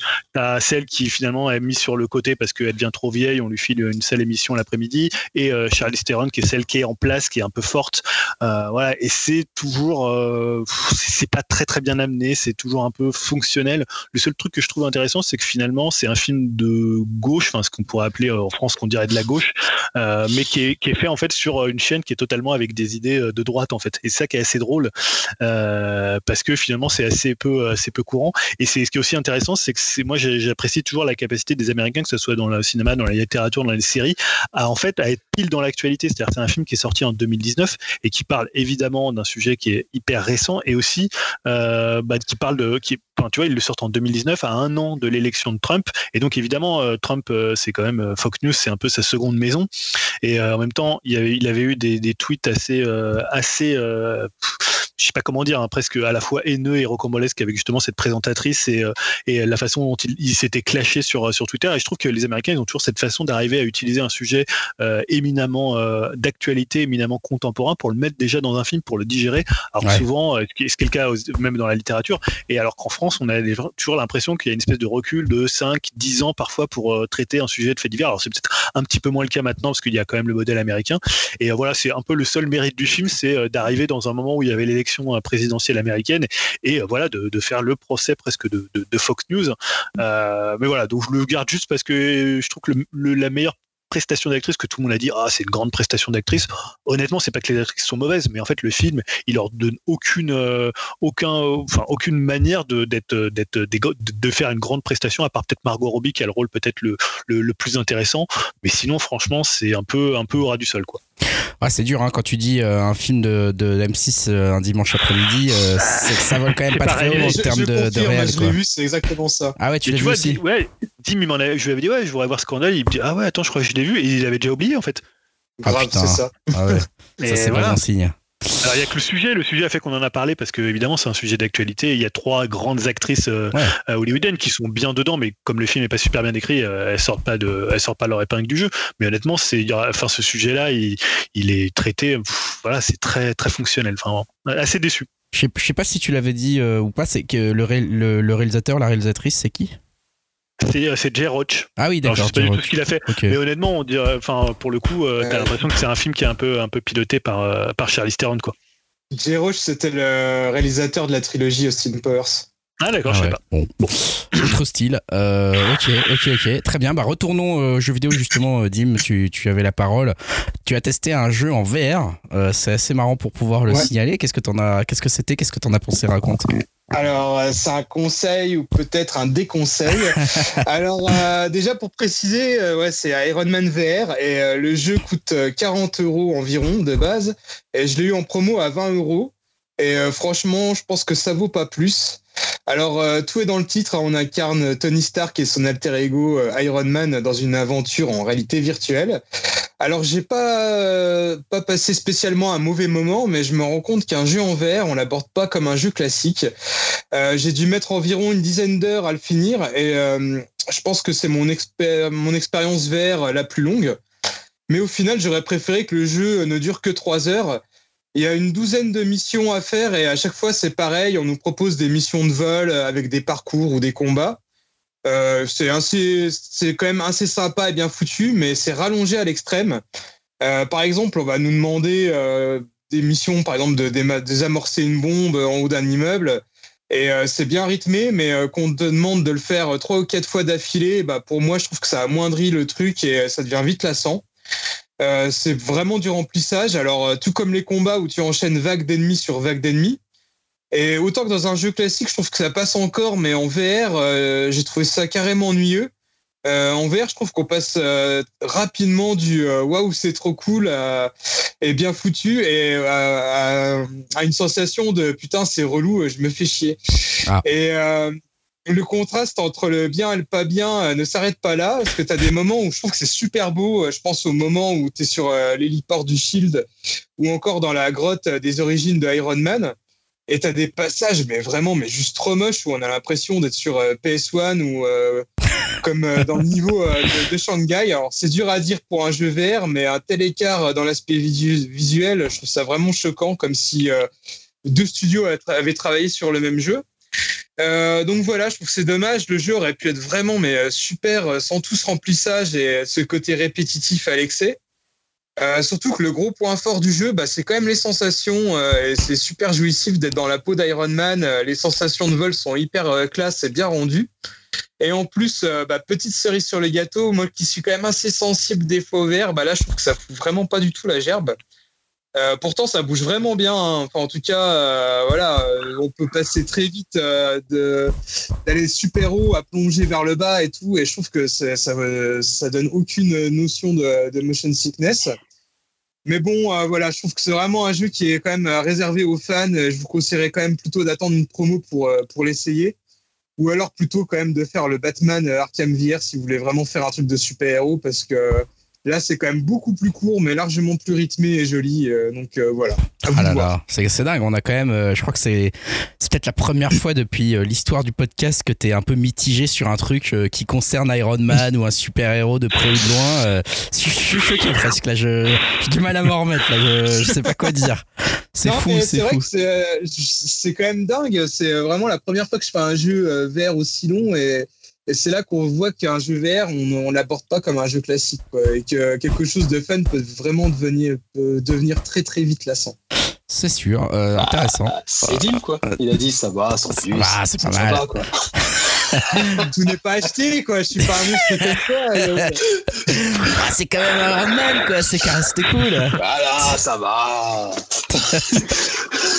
ah, les. Euh, Euh, bah, de toute façon. ouais, j'enchaîne. euh, Ouais, enchaîne le, le pot pourri de conseils de Yahoo pour terminer, hein, j'ai envie de Ah, dire. tout de suite, non, euh, c'est c'est pour No More Heroes. On en- J'en parlais aussi euh, dans le dernier numéro avec le 3 qui sortait, la sortie euh, imminente, enfin, tout, euh, actuelle des, des numéros 1 et 2. Donc là, j'ai pris le 1 sur Switch. J'ai testé vite fait en mode euh, docké et portable. Et donc le mode portable, euh, c'est pas terrible vu qu'ils ont dû un peu s'adapter euh, pour les commandes, vu que c'était vraiment un jeu pensé pour la Wiimote, enfin pour le motion control, et ça se sent. Et après, du coup, j'ai repris avec euh, euh, sur, sur, le- sur la console, euh, sur, sur la télé. Et là, franchement, j'ai retrouvé la sensation d'avant. Et c'est toujours autant plaisant à jouer. C'est il y a un, comme un lifting HD, donc c'est cool. Euh, Par contre, je sais pas si je vais m'y investir parce que j'avais fait récemment sur Wii, donc j'hésite encore, mais c'est toujours plaisant. à- à jouer, je te le conseille d'ailleurs, Julien, si tu l'as pas acheté encore, mais bon, c'est que c'est pas du 60 FPS, et que c'est pas, il a pas de tracing, je sais pas quoi. Non, non, bah, non, mais bon, je, je l'ai encore sur Wii, donc il peut encore tourner sur Wii U, mais. Ouais, mais par contre, il- c'est vraiment, je crois qu'ils sont basés sur la version euh, que tu sortie sur américaine. PS3. Ouais, ah, le Paradise en termes euh, techniques. Donc, euh, c'est quand même euh, mieux. Donc voilà, je Et conseillerais du toujours ce coup, jeu euh, Du coup, tu me confirmes, ça va, c'est c'est sympa, c'est ça, c'est pas mal. c'est sympa, mais c'est, un chef-d'œuvre ce jeu. Donc non, faut que tu le prennes. En plus, c'est, il y a tout pour te plaire dans le jeu.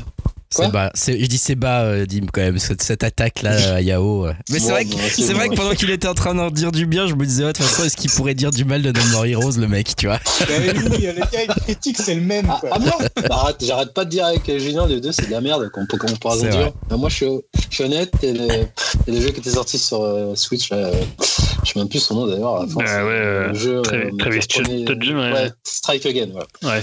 J'ai acheté, c'était pas terrible, tu vois, c'est. Bref, donc pour moi, il y a que le 1 qui, qui vaut le coup.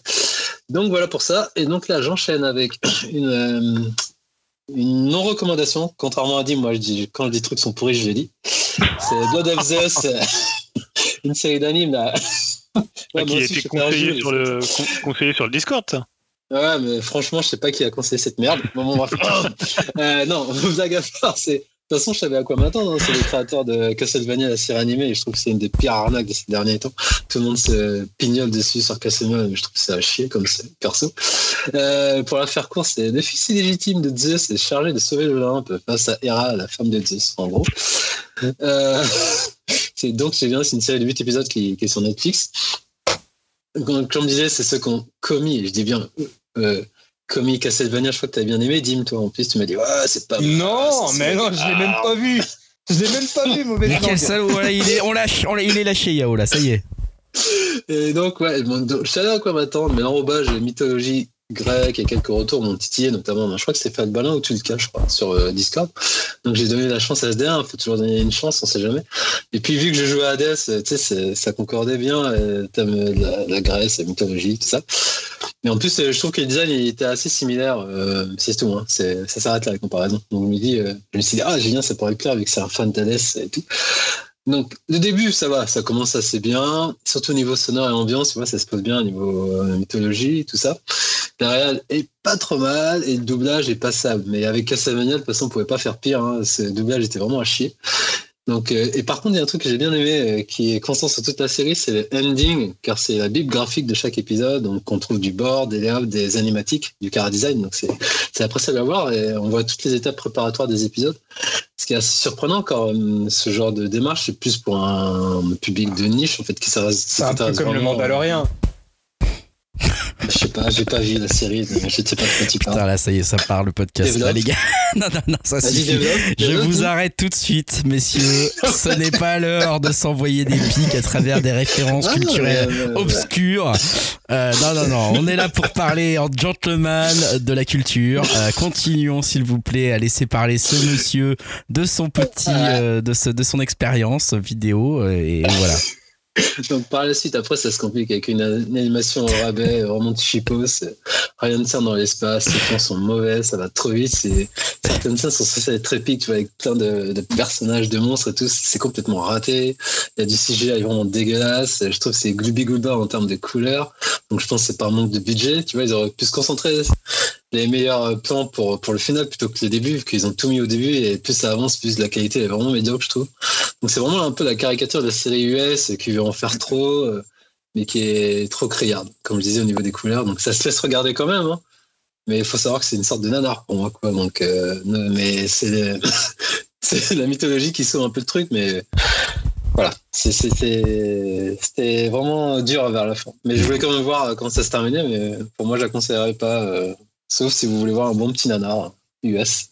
Mais bon, il y en a, n'hésitez pas à donner votre avis. Il y en a qui sont qui vont me dire non, tu dis de la merde et tout. Donc, allez-y.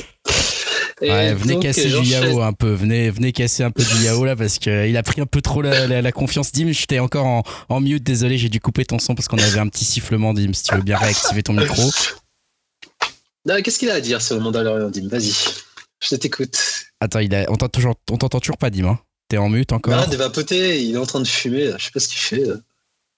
avec bébé Yoda, il arrive pas à activer son truc. Ah voilà, il a réussi. Ça rend con en fait. J'ai une question en fait, c'est de savoir si euh, c'était une série en one shot ou il y aura une saison 2.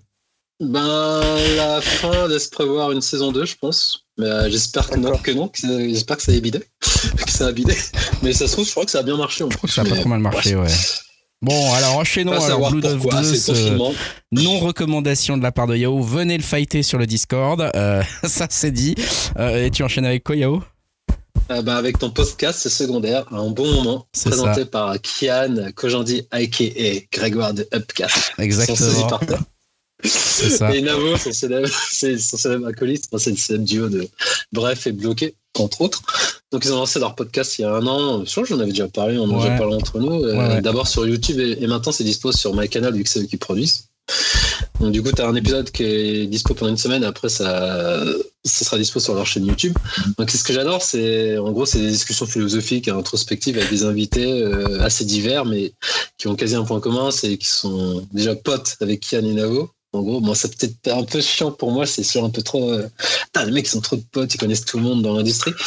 Mais en fait, ils gravitent tous autour de l'humour. C'est beaucoup, beaucoup de stand-uppers et de stand-uppeuses, sauf à de rares exceptions, comme un épisode avec Encore Malade et Ben Mazué. D'ailleurs, j'étais étonné que Julien ne connaisse pas ou. Ah, vous êtes à fond dans la musique et tout, quoi.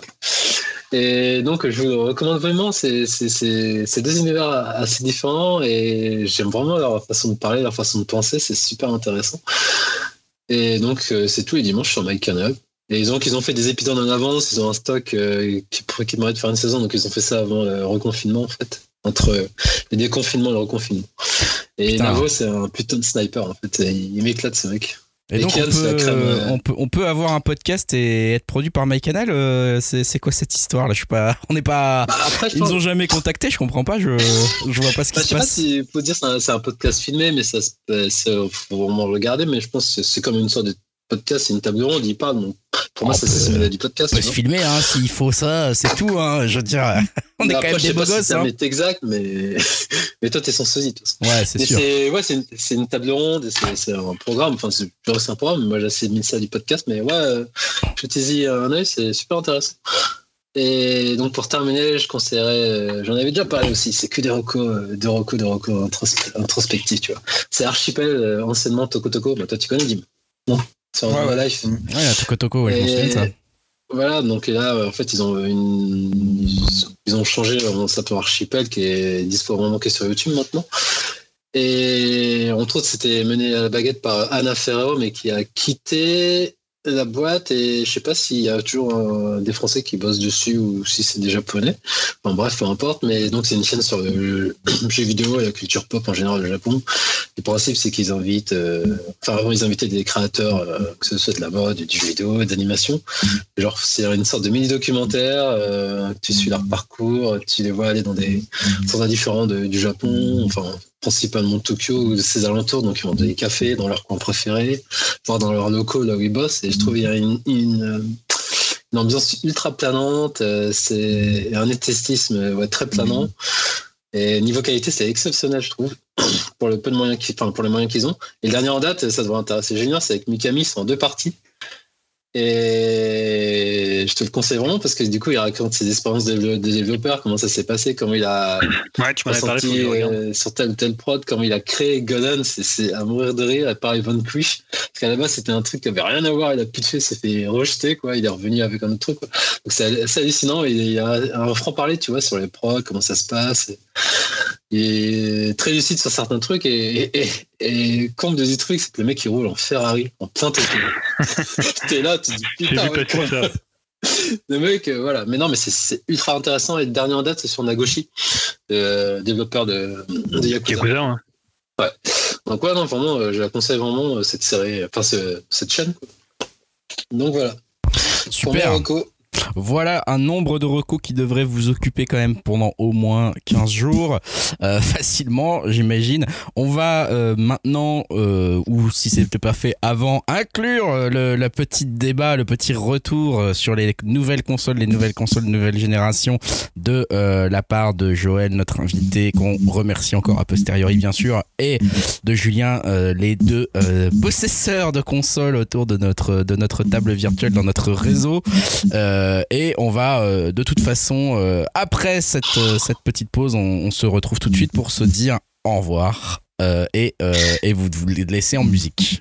Et donc, euh, on a un invité spécial pour cette partie sur les nouvelles consoles, euh, partie qui tenait vraiment chaud au cœur, qui tenait à cœur, je sais pas comment on dit l'expression, à Julien notamment, Euh, Julien qui, qui est vraiment euh, l'homme qui représente un peu la, la next génération hein, dans notre dans notre podcast depuis toujours, l'homme de la techno, l'homme du futur finalement, et euh, L'homme à l'affût. l'homme à l'affût de toutes les nouvelles technologies. Et c'est vrai que Julien, t'avais voulu un peu profiter de l'actualité pour faire un retour sur les consoles qui viennent d'arriver sur le marché, n'est-ce pas? Bah ouais, parce que quand même 2020, c'est une année où on, a, on aura quand même deux consoles. Alors on aura, je dis on, mais plein de gens n'en auront pas, hein, vu que voilà, vous êtes évidemment au courant qu'il y, a, euh, y a des stocks très très limités, euh, notamment pour la PS5, qui est peut-être la console la plus difficile à se procurer. Donc on a trouvé une personne qui a une PS5. voilà, on a mis du temps, a passé des annonces, on a remué un peu ciel et terre pour la, pour la trouver. Non, euh, plus, plus sérieusement, euh, elles sont sorties euh, pratiquement en même temps. Euh, 10 novembre pour la Xbox Series X et Xbox Series S. hein. On va peut-être se tromper en disant parfois on dira peut-être One X, mais euh, donc voilà. Ouais. Vous méprenez pas si on fait des erreurs sur, euh, notamment Greg qui a du mal Ouais, moi à je, oulala, moi je suis encore à la Dreamcast, hein, donc il faut y aller doucement. Et donc le 19 novembre la PS5. Donc euh, voilà, ces consoles, elles ont été normalement précommandées dans, à des moments euh, clés où vous pouviez les précommander. Donc par mois pour la Xbox Series X, c'était en septembre. Euh, et pour le coup, bah, après c'était très difficile de s'en procurer. Aujourd'hui, il y a un peu de restock qui repop sur les sites sites marchands, mais généralement ça fait ça fait claquer les sites euh, au bout d'à peu près euh, 30 secondes, sans compter évidemment tous les bots euh, qui récupèrent des, enfin tous les, les gens un peu peu scrupuleux pardon qui récupèrent des, euh, des consoles pour les revendre euh, deux trois fois le prix, enfin peut-être pas trois fois le prix quand même, mais au moins deux fois le prix. Euh, voilà, Ah, on ils sait ont qu'il y a des raison. petits il y a des petits programmes qui sont mis en place pour il y a des gens qui ont réussi à récupérer euh, 3000 consoles euh, voilà, pour réussir à les revendre. Je vois passer des articles comme ça, des gens qui sont fait une 30 000 euros de bénéfices, voilà, des trucs un peu dingues. voilà, donc c'est une denrée rare pour Noël. Hein, les gens qui arriveront à avoir une PS5 et un petit peu moins une Series X et encore moins la Series S, qui est peut-être celle qu'on arrive le plus à se procurer. voilà.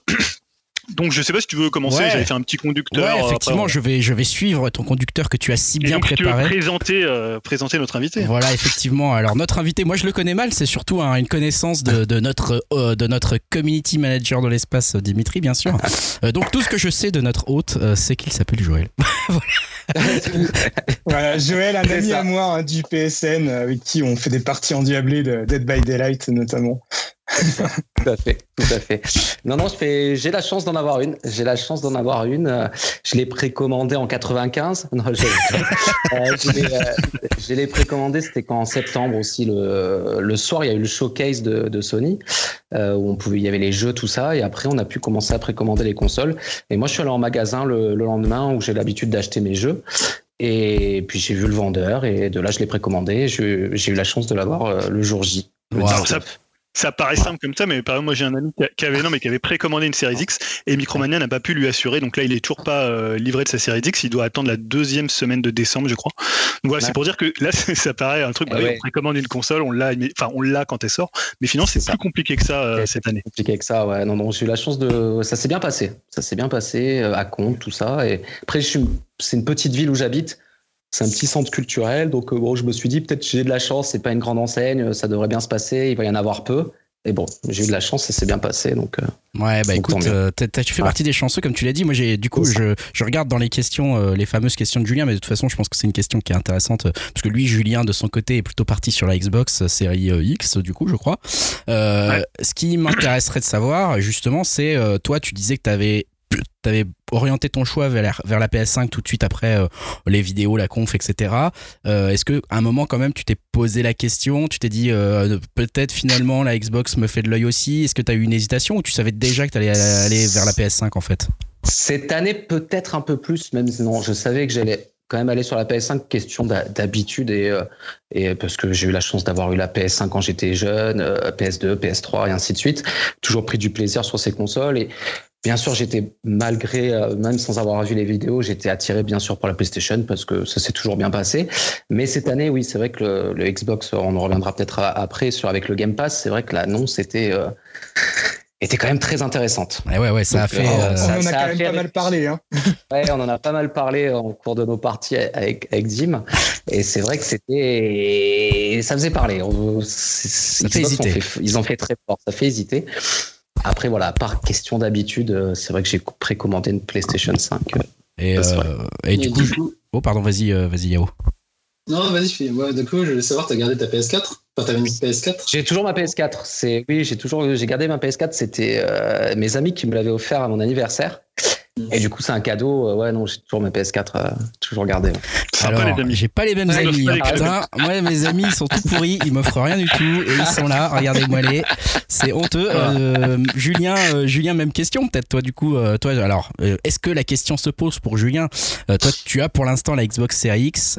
Est-ce que ça a été. Même question, en fait. Est-ce que ça a été un choix rapide? Est-ce que toi aussi, tu vas acheter la PS5 Est-ce que. Comment tu décides, en fait, ce choix d'aller vers la nouvelle console? Pourquoi en acheter une? Enfin, voilà, ça m'intéresse un petit peu la démarche que tu as eue aussi, quoi. Ouais, en fait, à la base, moi, j'ai une PS4 Pro.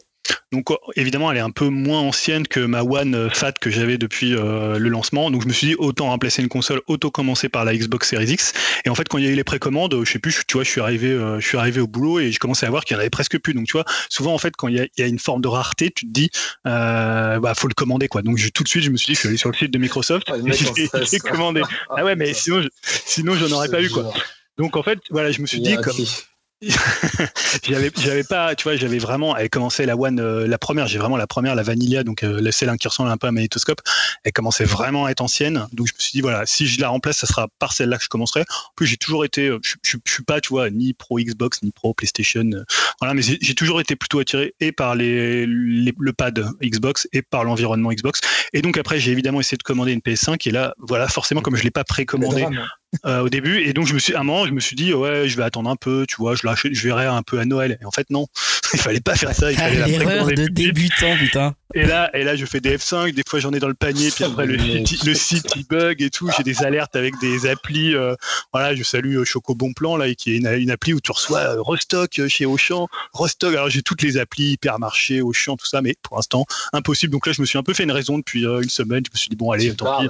tu fais trois- jours, tu nous dis il y a une annonce, il y a une annonce. Oui, mais là, Ah, tu vois, une là aujourd'hui, il y en avait, tu vois, j'étais, j'étais en train de bosser, je fais bon, laisse tomber, je vais pas essayer de, de faire du refresh tout le temps.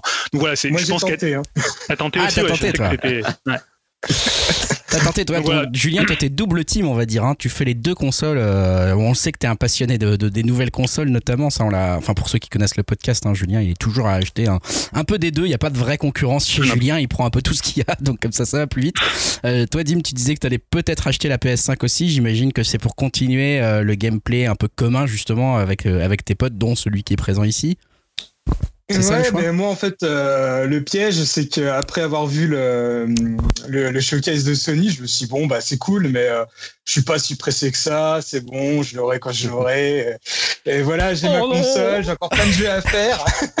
Sauf que bah, maintenant que c'est sorti, bah, ça me fait quand même un peu envie. Ah, regardez-moi bah, Je suis un peu comme Julien. et, euh, je me retrouve à aller sur euh, Auchan, à être euh, 600e euh, sur une liste d'attente pour pouvoir rentrer sur le site. Mais bon, après, c'est plus, ça va dire, un jeu pour essayer de la Ouais. récupérer que vraiment de la vouloir absolument. Je peux, je sais qu'à mon avis, au printemps, ça va être, euh, il y aura du, du stock suffisant et voilà, je peux attendre quand même jusqu'au printemps. Mais bon, si je pouvais l'avoir avant, ça serait quand même plutôt pas mal. Mais bon, voilà. Pour Je l'instant, vois. je, je m'arme de patience. Je vois, je vois. Euh, bah, peut-être passons, euh, si tu me diras, Julien, si, si tu veux reposer d'autres questions, mais euh, peut-être passons à la découverte de la machine, parce qu'une fois qu'on. L'a précommandé, une fois qu'on a passé cette étape douloureuse pour Donc, certains. moi, j'ai pas euh, droit à la question. Quoi. bah Tout toi on a dit on sait alors euh, c'est vrai que je n'ai pas Ah bah, posé la sait, question euh. à Yao mais parce que alors Non, mais- effectivement Yao alors dis-nous répète aux, aux auditeurs sur WhatsApp ce que C'est tu le, peux nous c'est le dire râleur quand même du, du podcast. c'est le euh, râleur du podcast Yao, hein. c'est celui Ah, qui va non, critiquer Yankees, surtout. Ouais. Non, non, mais je disais que moi, c'est c'est pas le fait que de- d'acheter la console que je critique, c'est juste, euh, pour l'instant, je a pas de killer app. Je, je fonctionne toujours avec killer app. Et pour l'instant, euh, au niveau catalogue, euh, c'est light, voire euh, un peu vide, selon moi. Et en fait, euh, depuis la GameCube, je crois, j'achète plus mes consoles en Day One, en fait. Donc j'attends vraiment qu'il y ait une grosse killer app qui me fasse acheter la console. Et là, il n'y en a pas à mon sens. Donc voilà. T'as pas acheté la Switch en Day One? Non, bah non. Ah d'accord, je sais Ah pas. Non, c'est il l'a acheté un an après je crois hein, quasiment hein, si Ah en plus, euh, en général, c'est toujours. Les, les premiers acheteurs, c'est des, bug, des bugmen, on va dire, en général.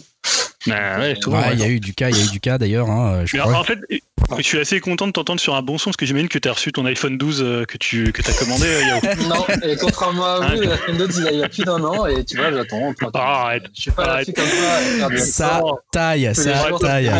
Ça, Sur le les, WhatsApp, les autres de ouais. pigeons, ça, ça marche. Mais bon, euh, Bon, les enfants, les enfants, j'interviens, hein, là, ça suffit, on n'est pas là pour se tailler, les gens qui écoutent le podcast ne vont pas comprendre nos propres blagues.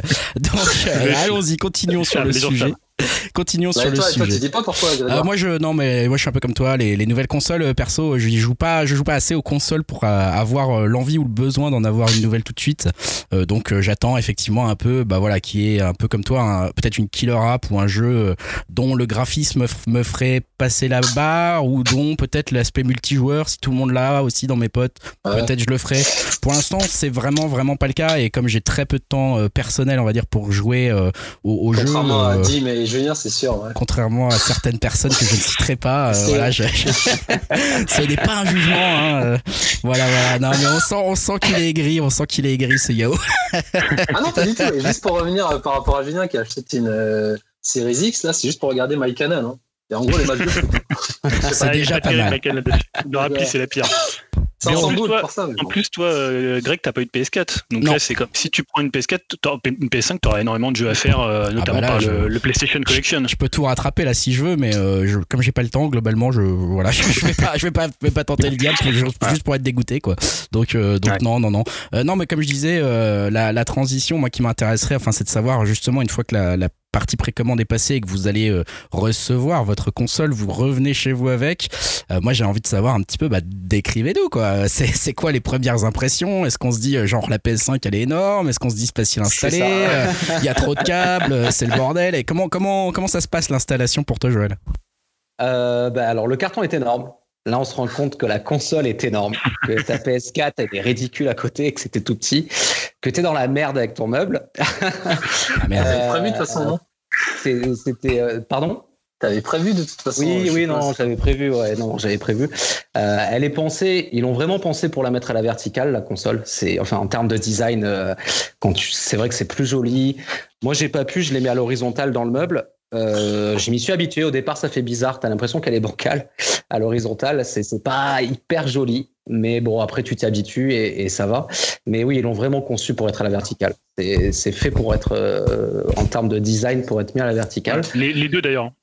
Les deux, ouais, la Xbox aussi d'ailleurs. Ouais, la Xbox aussi. Et puis sinon, non, après le carton, oui, euh, tout. Bon, c'est super bien emballé, Ouais. super bien. Hein, les, voilà, les futurs acheteurs qu'ils aient pas peur des livraisons, tout ça. Enfin, la console, euh, c'est super bien maintenu à l'intérieur, il y a aucun souci. Euh, et puis tu découvres, euh, tu découvres pas mal d'aspects. Il y a pas mal de choses qu'ils ont fait sur la coque Sony. C'est assez joli, euh, notamment si tu zoomes avec un téléphone, tu peux voir. Certes, c'est un petit côté juste qui te dure deux secondes où tu es content. Tu zoomes et tu vois que c'est représenté plein de petits ronds, de carrés, de triangles et tout sur toute la Ah, coque de partout. Euh, la manette, c'est pareil. Derrière aussi, le petit grip, c'est que des petits boutons représentés quand tu zoomes avec le téléphone. C'est, je trouve ça marrant. Je trouve ça pas mal, euh, du coup, d'avoir pensé à un petit truc comme ça. Et quand tu le découvres, euh, et oui, sinon, ouais, imposante. Imp- Imposante. quand même très grosse et lourde. Ouais, assez lourde quand même. Ouais. Et imposante, ouais. Par rapport aux autres co- aux consoles d'avant, euh, PS4, euh, c'est gros. Alors qu'une Xbox, je pense qu'elle est beaucoup plus fine, beaucoup plus jolie.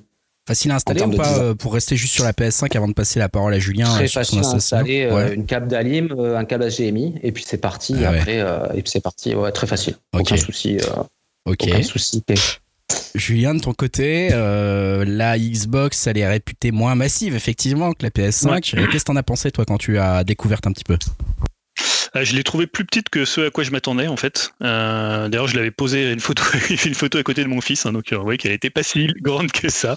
Et euh, non, c'est vrai qu'en fait, elle est euh, plutôt jolie debout. Et elle est assez moche euh, couchée. Donc moi je l'ai couchée parce que j'ai pas de choix et euh, je suis pas tellement fétichiste des consoles et voilà, fallait que ça rentre dans le meuble et que ça soit pas visible. J'avais pas changé de meuble pour la console. Donc là pour la PS5, je suis en train de regarder, essayer de bouger un peu des trucs pour euh, Ah, Essayez de la faire beau entrer. meuble, quoi, dis-le, hein. non, mais je sais pas, voilà, c'était le meuble, est, le meuble est très bien, mais voilà, le truc c'est que en plus on sait que l'aération elle est sur le haut, Euh, voilà, c'est quand même un peu une cheminée en fait la, la Xbox Series X, donc même en l'ayant mis, en l'ayant mis quand même à l'horizontale, il faut quand même qu'elle ait un espace. Donc là en fait elle crache la chaleur sur la Wii U, mais bon comme on n'utilise plus trop la Wii U, je me dis si ça crame la Wii U, c'est pas non plus dramatique. hein. Tous les jeux sont sur Switch. Et euh, non, voilà. Après, euh, euh, je, je me souviens même plus, tu sais, sur le, le- le déballage, quoi. En fait, tu vois, j'ai ouvert le truc, j'ai regardé, voilà, je l'ai mis en dessous le meuble. Après, tu sais, c'est quand t'as T'as plein de fils, c'est gros bordel pour réussir à enlever la précédente Xbox One. Donc c'était Ouais, ça, j'ai pris genre, ouais, t'as une heure au moins pour démêler les fils, débrancher le truc, tu vois, c'est le, le gros bordel. Euh, après, moi, le seul truc où j'ai eu du problème, c'est parce que je me rappelle jamais, tu sais, de mon compte Microsoft. Et alors, c'est toujours le problème quand tu reconnectes une nouvelle console pour Ça, récupérer tes identifiants. Et moi, en fait, j'ai eu un problème. Un jour, j'ai mal rentré mon adresse email et c'est resté depuis. J'arrive pas à changer le, le, le mail. Donc, ils me disent, on vous a envoyé un mail à cette adresse et c'est une adresse qui, enfin, qui est fausse. En fait, Julien, je l'ai mal orthographié. Non, Ah, j'ai écrit. Julien au lieu du i, j'ai mis un u. Et donc, en fait, depuis, c'est, donc j'ai passé au moins une heure à essayer de retrouver mon technologie. Microsoft. Non, mais franchement, ça a été la galère. Et euh, non, franchement, alors après, honnêtement, je pense que si vous connaissez parfaitement votre compte Microsoft, c'est hyper simple. C'est-à-dire, vous le mettez, vous récupérez euh, bah, toutes vos sauvegardes, vous récupérez votre identifiant, vous récupérez tous vos trophées, vous récupérez tous vos jeux euh, 360, puisque on en parlera, mais elle est rétrocompatible avec euh, d'anciens jeux, comme l'était euh, déjà la One. Et euh, non, non, c'était hyper simple. Et j'ai eu aussi un petit problème de connexion avec la télé, mais c'est comme j'ai eu une nouvelle télé il y a pas longtemps, donc je découvre un peu. euh, voilà, elle était rentrée en DVI au lieu d'être rentrée en HDMI. Donc je sais pas, au début ça, ça marchait mal. Donc voilà, j'ai passé à peu près une heure et demie quand même à essayer de l'installer, mais je pense pas que ça sera le cas de, de tout le monde en fait, parce que euh, comme disait Joël pour la P5, bah voilà, t'as ton câble HDMI, t'as un, un t'as une alim qui est interne. D'ailleurs, je crois que c'est aussi le cas sur la, la PS5, c'est plus des alims euh, des alims externes, donc ça c'est c'est cool aussi. Donc t'as deux fils, euh, tu branches. Moi j'ai j'ai gardé, euh, ah, j'ai changé le HDMI parce que c'est un 2 points, on en parlera peut-être tout à l'heure. Et après sur les autres, tu, tu mets le même tu, tu mets le même câble Ethernet. Voilà, après c'est et après c'est hyper facile à configurer. Tu passes quelques temps dans les options. En plus, tu vois, c'est la série X, donc tu retrouves tout de suite tes petits, vu que c'est un peu la même chose en pareil, on va dire. En termes d'interface, on en parlera aussi tout à l'heure, mais t'es pas perdu, quoi. Ouais, alors attends, justement, avant qu'on passe à l'interface, ça m'intéresse cette histoire de 2.1. Là, moi, je comprends pas ce que tu dis. euh, parce que, euh, enfin, voilà, on va, on va se dire que je- si je ne sais pas Ouais. ce que c'est que le HDMI 2.1, quel, quel a été ton, ton problème, on va dire, de ce côté-là, si tu peux expliquer aux auditeurs un petit Non, peu. non, là c'était non, c'était un problème de connexion, de, de communication entre la télé, euh, entre la télé et la console, mais ça serait posé sur un câble 2.0. Simplement, la norme 2.1 points, c'est la nouvelle norme HDMI qui permet de, véhiculer des nouvelles, on va dire, propriétés. C'est-à-dire que tu as ce qu'on appelle le, le VRR. Donc c'est un, je sais pas comment dire, c'est une synchro qui permet en fait d'éviter qu'il y ait du tearing sur ton image. Et tu as aussi ce qu'on appelle le ALLM alors ça a d'autres noms selon les télévisions, euh, qui permet en fait de faire une, fréquence de. Euh, c'est le problème d'input lag que tu peux avoir sur certaines télés. Donc là, en fait, ça va te permettre d'être encore plus que la que la, la communication entre la console et la télévision soit encore plus réactive. Et ça permet aussi de véhiculer le 120 FPS. voilà, voilà. En fait, c'est une question de, grosseur du câble. Le 2 points, il, a, il, a, il permet un débit plus important. Donc en fait, il y a peu de télés encore qui le font. Il y a quelques télés, notamment chez LG, qui a, qui a, des télés. Sony, on commence à en avoir. Mais c'est vrai qu'en 2021, je pense, ça va être la grosse démocratisation du, du 2 points. Donc pour ceux qui veulent faire du 100 FPS, on en parlera peut-être parce que c'est évident qu'il y a des jeux qui sont en 100 FPS, mais est-ce que il n'y en aura pas beaucoup. Alors, il y en a déjà quand même pas mal, mais ça va être limité, je pense, à des modes multijoueurs. Ça va être limité peut-être à des jeux moins gourmands et sûrement que les développeurs vont privilégier des technologies comme le ray tracing, comme euh, le 4K euh, s'ils arrivent à faire du natif. Donc souvent, à mon avis, le 100 FPS, il va passer un peu, euh, un peu à l'index. J'en parlerai parce qu'il y a quand même des jeux que j'ai pu tester en 100 FPS et c'est plutôt cool. Mais voilà, changez pas votre télé si vous n'avez pas une 2 points, encore une 2 points pour l'instant. c'est pas non plus décisif, même si c'est du confort. Ok, ok, cool. Euh, bah du coup, une fois que tu l'as installé, euh, que vous l'avez installé, euh, vous la branchez, vous Donc commencez. moi, j'ai installé à l'horizontale, hein, parce que pour moi, le dictat de le dictat de la verticalité, il me saoule un peu. C'est-à-dire, tous les gens ils disent ouais, bah faut l'installer à verticale pour, mais quand tu peux pas, tu peux pas. Moi, j'ai pas de place sur les côtés pour pour la mettre. Et voilà, donc je vois des gens, ils ont des meubles de 4 mètres 20 de, large avec des télés de 2 mètres et ils arrivent à avoir encore la possibilité de mettre deux consoles sur les côtés. Bah voilà, c'est pas mon cas. Voilà, on est mal logé à Paris, tu ah sais très bien. Le pauvre, donnez-lui, donnez-lui les pièces, monseigneur. Non, mais donc, euh, voilà. Et puis voilà, comme je disais, moi je suis trop fétichiste des consoles, donc euh, pour moi ça doit être caché. Euh, moi je les vois, mieux c'est, tu vois. J'ai juste, je l'ouvre quand je l'ouvre quand je, m'en sers parce qu'elle dégage quand même un peu de chaleur. Mais sinon voilà, je veux dire aujourd'hui, ouais, il faut mettre à la verticale, bah voilà, on fait comme on peut quoi. Ouais, c'est sûr, c'est sûr. Euh, là, du coup, après, donc quand tu quand vous l'allumez, euh, les premiers trucs qui se passent euh, en termes d'interface, de récupération des comptes ou de choses comme ça. Enfin, moi, je voilà, j'ai envie de savoir un petit peu déjà, est-ce que c'est beau, est-ce est-ce que est-ce que ça, ça c'est classe, je sais pas l'interface, est-ce que c'est, est-ce voilà, qu'est-ce que qu'est-ce qui se passe concrètement à l'écran quand on n'a pas encore vraiment installé mid-jeu, etc. et qu'on qu'on démarre la console la première fois? Eh ben, tu vois que hum, alors sur PS pour récupérer tes comptes ils ont fait une appli PlayStation qui était déjà avant, et en fait, il y a eu une mise à jour sur l'appli un petit peu avant l'arrivée de la PS5. Et moi, pour le connecter, j'avais, même pas besoin du mot de passe. Avec le téléphone, avec l'appli, ils sont en Bluetooth, en fait, ça s'est connecté. Et ils ont accédé. Euh, j'étais déjà connecté dans mon téléphone, et du coup, il a pris les données de mon téléphone, et la Play, elle s'est fait toute seule. Elle m'a mis mes trophées, mon compte, elle a tout fait. Donc, c'était hyper simple. Il y avait même pas eu besoin de brancher euh, une autre PS4, ou alors tu mettais ton email et ton, et ton mot de passe et tu récupérais la même chose. Mais c'est vrai que euh, juste avec le téléphone, avec un code qui est, qui est arrivé à l'écran sur le téléphone, on le met sur la Play et, du coup c'est parti. Et après, donc oui, là, jolie nouveauté sur la PlayStation, l'interface a complètement changé. On a vraiment l'impression d'arriver, euh, voilà, tu as une nouvelle console, tu as une interface euh, toute neuve, toute jolie en couleur. Euh, euh, tu commences à naviguer. Tout, bien sûr, on fait ces réglages aussi euh, très faciles. Il n'y a pas grand, réglage à faire. Et tu vois que tu as récupéré déjà tous tes trophées, tu as tous tes, toutes tes sauvegardes aussi que j'avais parce que j'avais le PS Plus. C'est un abonnement, de, PlayStation pour pouvoir jouer en ligne. Et, du coup, c'est parti. Tu, installes un premier jeu et c'est parti. Tu vois l'interface, tu découvres, mais tout a changé vraiment tout a changé. Et ça c'est j'ai trouvé ça sympa de, voilà de la nouveauté. Dire tiens on va on va commencer à fouiller à regarder comment ça se passe euh, la nouveauté, c'est plutôt pas mal. Ouais, c'est, on en a entendu parler pas mal de cette, de cette nouvelle interface, effectivement. Euh, je crois que pour l'instant, elle est plutôt, elle est plutôt appréciée. On va voir si ça dure euh, ou si, si PlayStation la, la, retouche un petit peu dans les, dans les semaines, dans les mois qui viennent ou pas, en fonction des retours des gens. là, c'est pas mal cette histoire de téléphone et d'appli. Je trouve ça assez, assez futuriste comme histoire. Rapide, comme quand vous connectez, vous savez, parfois si vous connectez un compte YouTube sur votre télé, vous pouvez le faire avec le téléphone aussi. c'est un peu le même, système. Ah, c'est cool ça quand même. Euh, Alors, il y, a la même chose sur, chez Xbox, mais comme moi je ne retrouvais pas mon compte Xbox, j'ai pas pu me connecter. Toujours le même problème. Ah, voilà. Mais je pense que pour les gens qui n'ont pas de problème avec leur compte, ça, c'est nickel. C'est aussi intuitif que PS4 En euh... termes de navigation, tu sais. En termes de navigation et de, en termes, en tout cas, une fois que vous avez installé les jeux, on installe les jeux, tout ça, ouais, on prend le coup. Je trouve ça. Bon, il y a le SSD, ça on va revenir après, qui, qui va très vite, mais oui, c'est beaucoup plus intuitif. c'est on peut il y a beaucoup d'éléments en fait c'est surtout quand on joue il y a énormément d'éléments vos défis qui apparaissent vos quêtes secondaires vous pouvez accéder à une quête secondaire directement en, lançant la quête secondaire sans lancer le jeu c'est euh, c'est des cartes d'activité en fait et on a la progression de tout ce qu'on est en train de faire, des défis. Si votre un ami à vous a réussi un défi juste avant, a, a passé un score, on le voit de suite. C'est bien fait. C'est très très très très bien fait. Euh, tout est lisible. Euh, à part le système, le, défaut, c'est le système de, de partie. Quand, quand, vous créez une partie euh, et que vous invitez vos amis, euh, ça, ils l'ont changé. C'est assez. ils ont rendu ça plus privé en fait. C'est plus compliqué à créer déjà. Il faut prendre le coup de créer. C'est moins accessible. Je trouve que le, le côté ami, pour l'instant, sur la, c'est moins accessible pas tout le monde peut arriver dans la partie. Euh, et euh, parfois, je, faut, je confirme. Il faut, faut, faut s'envoyer un message sur le téléphone pour dire tu peux m'inviter dans la partie. C'est assez ouais, mal. Sur Switch. Ouais, c'est la Switch. C'est assez mal. Alors qu'avant, sur PS4, euh, c'était très bien. Ouais, c'était le. Là, c'est pas évident. C'était pas évident. On, prend le. Aussi. Oui. Les jeux téléchargés là, sur PS4, tu peux y jouer euh, sur la PS5 aussi. Parce que je crois que tu pouvais pas sur la PS3 mais la PS4, il me semble. Non, là tu peux jouer, euh, à part quelques jeux, une liste de jeux, tu peux jouer à tous les jeux PS4 sur la PS5. À part 7 euh, ou 8 jeux, je sais plus. j'ai plus le nom des jeux, mais oui, tu peux jouer, tu peux mettre un CD PS4 et l'installer sur ta PS5. on fera un petit point sur la rétro parce qu'il y a quand même des petites choses à dire. Ouais, je pourrais. surtout les jeux téléchargés, il n'y a pas de souci. Aucun problème. D'accord. Ouais, aucun souci. Julien, tu, tu, voulais un petit peu euh, compléter, nous faire part de, de l'autre côté de la force euh, avec bah. l'Xbox bah, C'est beaucoup plus simple parce que c'est exactement le même euh, dashboard que sur la One, donc sur One, bah, One X. Hein, de toute façon, c'est pas grave.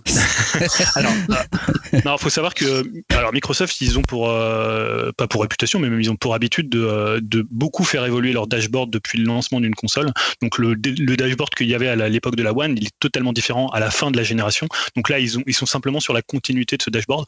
Après, euh, enfin, les dashboards, c'est toujours, euh, c'est toujours particulier. C'est-à-dire, plus tu vas utiliser un dashboard, plus, tu, plus tu vas trouver qu'il est simple. Donc, moi, quand j'entends des gens qui disent, ah, j'ai utilisé une Xbox, je comprends pas du tout comment il fonctionne le dashboard. Voilà, ça me semble toujours bizarre. Moi, j'ai toujours trouvé que c'était très clair, tout est très bien intégré. Là aussi, comme disait Joël, c'est que maintenant, c'est très rapide les accès à n'importe quelle partie du dashboard, que tu ailles dans la communauté, que tu ailles dans le, dans tes, dans tes jeux, tes applications, que tu ailles sur le Game Pass, c'est hyper rapide parce que, évidemment, maintenant, avec le SSD, ça va beaucoup plus vite. Euh, donc ça, c'est vraiment un confort. Moi, c'est vraiment ce, voilà. Euh, peut-être qu'après, on va avoir un, débat sur euh, plutôt sur les jeux, sur est-ce que c'est intéressant d'acheter une nouvelle console. Mais moi, déjà, c'est un confort dingue. Et on parlera pour les chargements, pour ce que voilà, t'as un, as un confort beaucoup plus important.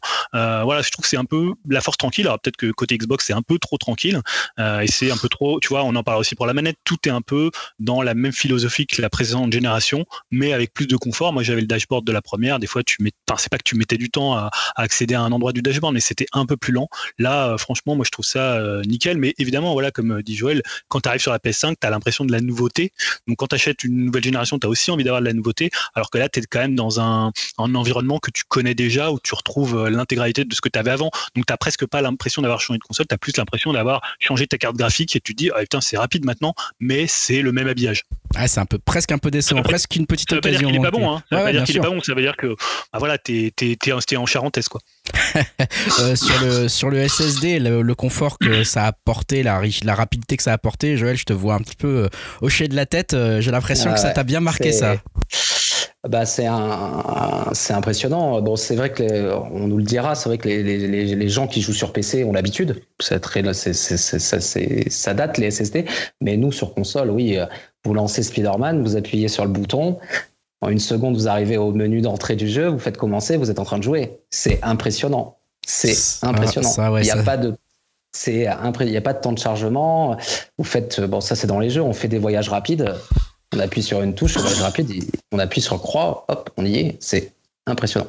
Ah, mais tu vois, en plus, honnêtement, ça, peut, non mais ça peut faire sourire les gens et dire ah c'est ça la next gen, mais en fait quand tu y as goûté, ah non, t'as plus du tout envie de te dire je me cogne un chargement d'une minute. Exactement. Ah tu vois, tu es là, tu te dis, ouais, bah, franchement, il y en a marre. Alors qu'au début, je me disais, ouais, ok, ça va, tu peux patienter 30 euh, secondes pour un chargement. Non, je mais trouve en fait, que ça, c'est un vrai, vrai argument pour le coup. C'est tellement chiant. Un argument, c'est un, ouais, c'est un argument à l'immersion dans les jeux. C'est-à-dire quand tu es dans un jeu où tu attends une minute et que tu as un loading euh, devant un écran noir, tu te dis, bah, ça te casse un peu ton immersion. Si ça s'enchaîne tout de suite, bah, tu es encore plus dans le jeu. Donc, honnêtement, ça, c'est quand même une feature, moi, que finalement, je trouve assez décisive euh, dans le passage d'une nouvelle génération. Quoi. Tu es en train de jouer, par exemple, euh, bah, ça m'est arrivé plusieurs fois, on est sur PS4 en train de jouer, Dimitri arrive, tu crées la partie où tu l'invites sur PS4, et bah, tu sors, tu vas dans l'interface, tu invites Dimitri, tu appuies pour retourner dans ton jeu, t'attends. Là, la PS5, c'est en deux secondes, tu as invité Dimitri, tu es re dans le jeu, tu as l'impression que tu même pas parti. C'est ah, impressionnant. C'est ça, c'est vraiment plaisant. Le SSD, euh, je pense qu'il y a des gens, des gens qui nous écoutent qui ont peut-être des PC et qui, savent, qui savent oui, bien sûr. C'est quelque chose qui. Hein, les Master Race, on les connaît, hein, ils sont là un peu sur leur trône. Et puis... Ah, je pense que les, SSD des Xbox et des Play sont quand même spécifiques. Enfin, je, pense. Ils vont être bien travaillés euh, à 100%.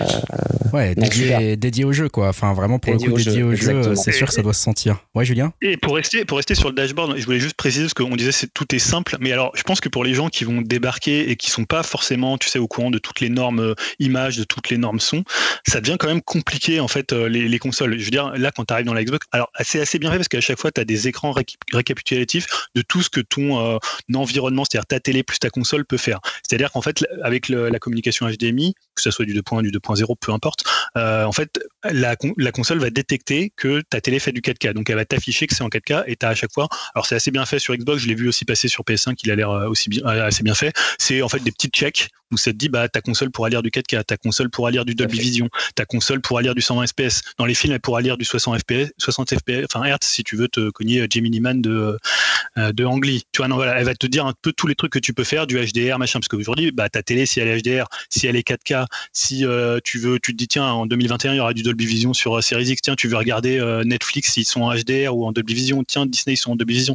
Tu vois, en fait, aujourd'hui, régler et en plus après régler tout ça, comprendre tout ça, euh, je pense qu'après il y a peut-être des gens ils feront même pas gaffe et ils regardent, tu vois, il y a des gens, je sais pas, ils pensent qu'ils ont une télé 4K et puis ils envoient du 1080p dessus et ils disent c'est en 4K, tu vois. Il y a des gens, à la limite, ils s'en foutent, ils jouent au truc et ils, prennent leur plaisir là-dessus, mais je trouve qu'aujourd'hui, régler ta télé, régler ta console, régler du 4K, régler du HDR, régler du Dolby Vision, euh, voilà. Et je parle pas du son parce que tu as aussi du Dolby Atmos et tout ça. Euh, voilà, c'est peut-être moins répandu pour, pour les gens, c'est peut-être un peu plus simple sur le son, mais ça devient quand même très compliqué euh, de, régler, de faire tous les réglages je vois, je vois passer des messages sur Twitter où des gens disent ah le HDR c'est compliqué à régler parce que voilà c'est des nouveaux euh, c'est bah, des, des, nouveaux formats d'image que les gens découvrent un peu et que ces consoles euh, vont démocratiser et que je pense qu'ils participeront à un renouvellement des euh, notamment du parc télévisuel un peu comme quand il y a une coupe du monde ou une tu vois ou un grand événement sportif.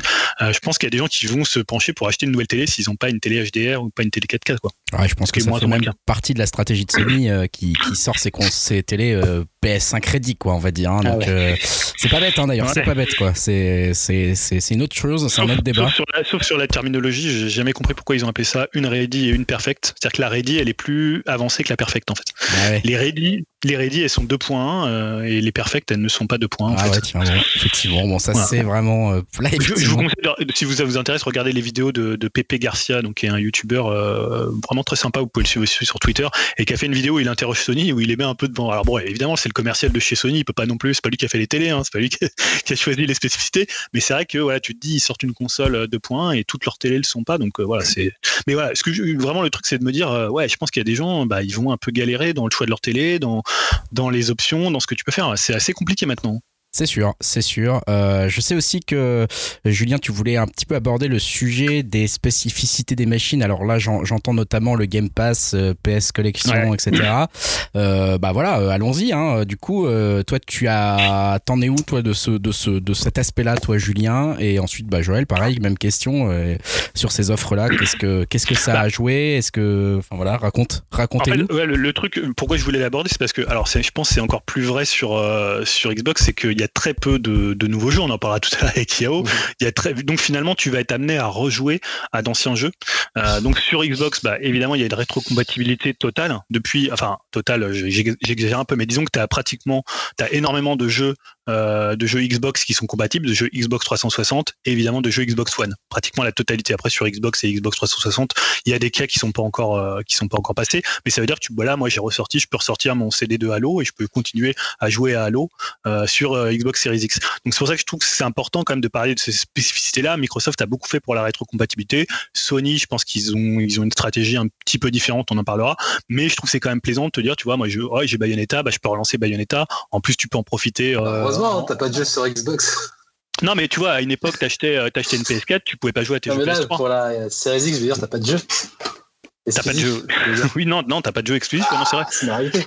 Euh, oui, après, ça dépend ce que tu appelles. euh, Enfin, finalement, comment euh, Gears Tactic, il est exclusif, euh, il est sorti en même temps que la console. Mais voilà, après, on, parlera peut-être de ça aussi. Mais voilà, je veux dire, la rétrocompatibilité, moi, c'était un truc hyper important parce que ça permet de dégager ton ancienne console et pas perdre ton catalogue. On est un peu comme dans l'univers PC où finalement, bah, tu as l'impression que tu, changes de carte graphique. Donc, et Sony l'a mis aussi un petit peu en place. Et après, il y a aussi tout ce qui est xCloud et PS Now.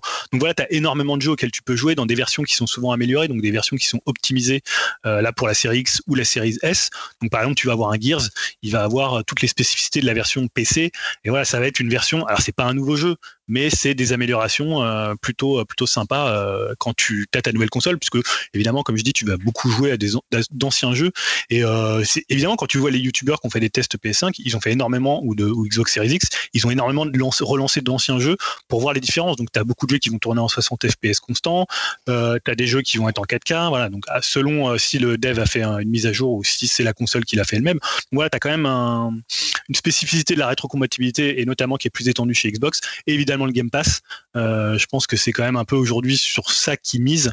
Euh, aujourd'hui les ventes de consoles, c'est pas que ça les intéresse pas, mais Tu peux peut-être on peut dire qu'aujourd'hui rappeler vite Ouais. fait ce que c'est que le, le Game Pass pour euh, encore une fois pour nos auditeurs c'est un abonnement, c'est un abonnement au mois qui te permet de récupérer. euh, donc ça doit être 100 entre 100 et 200 jeux. Surtout que maintenant ils ont intégré le catalogue de EA.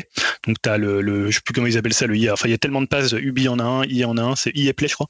Euh, voilà donc c'est en fait euh, un roulement de jeux qui change tous les mois. Donc par exemple là tu vois aujourd'hui, enfin hier et aujourd'hui ils ont rajouté Control, ils ont rajouté Even, le nouveau jeu des développeurs de Fury qui sort Il y a euh, le Call of the Sea qui arrive. euh, voilà, tous les nouveaux, tous les nouveaux jeux Xbox sont dedans en Day One et les jeux de gros éditeurs. Donc là, tu as par exemple bah, tous les Madden, tous les FIFA hormis le FIFA 21. Euh, c'est voilà, c'est une offre pour euh, 13 euros par mois, je crois, et en ce moment, tu as une offre euh, 1 euro pour 3 mois.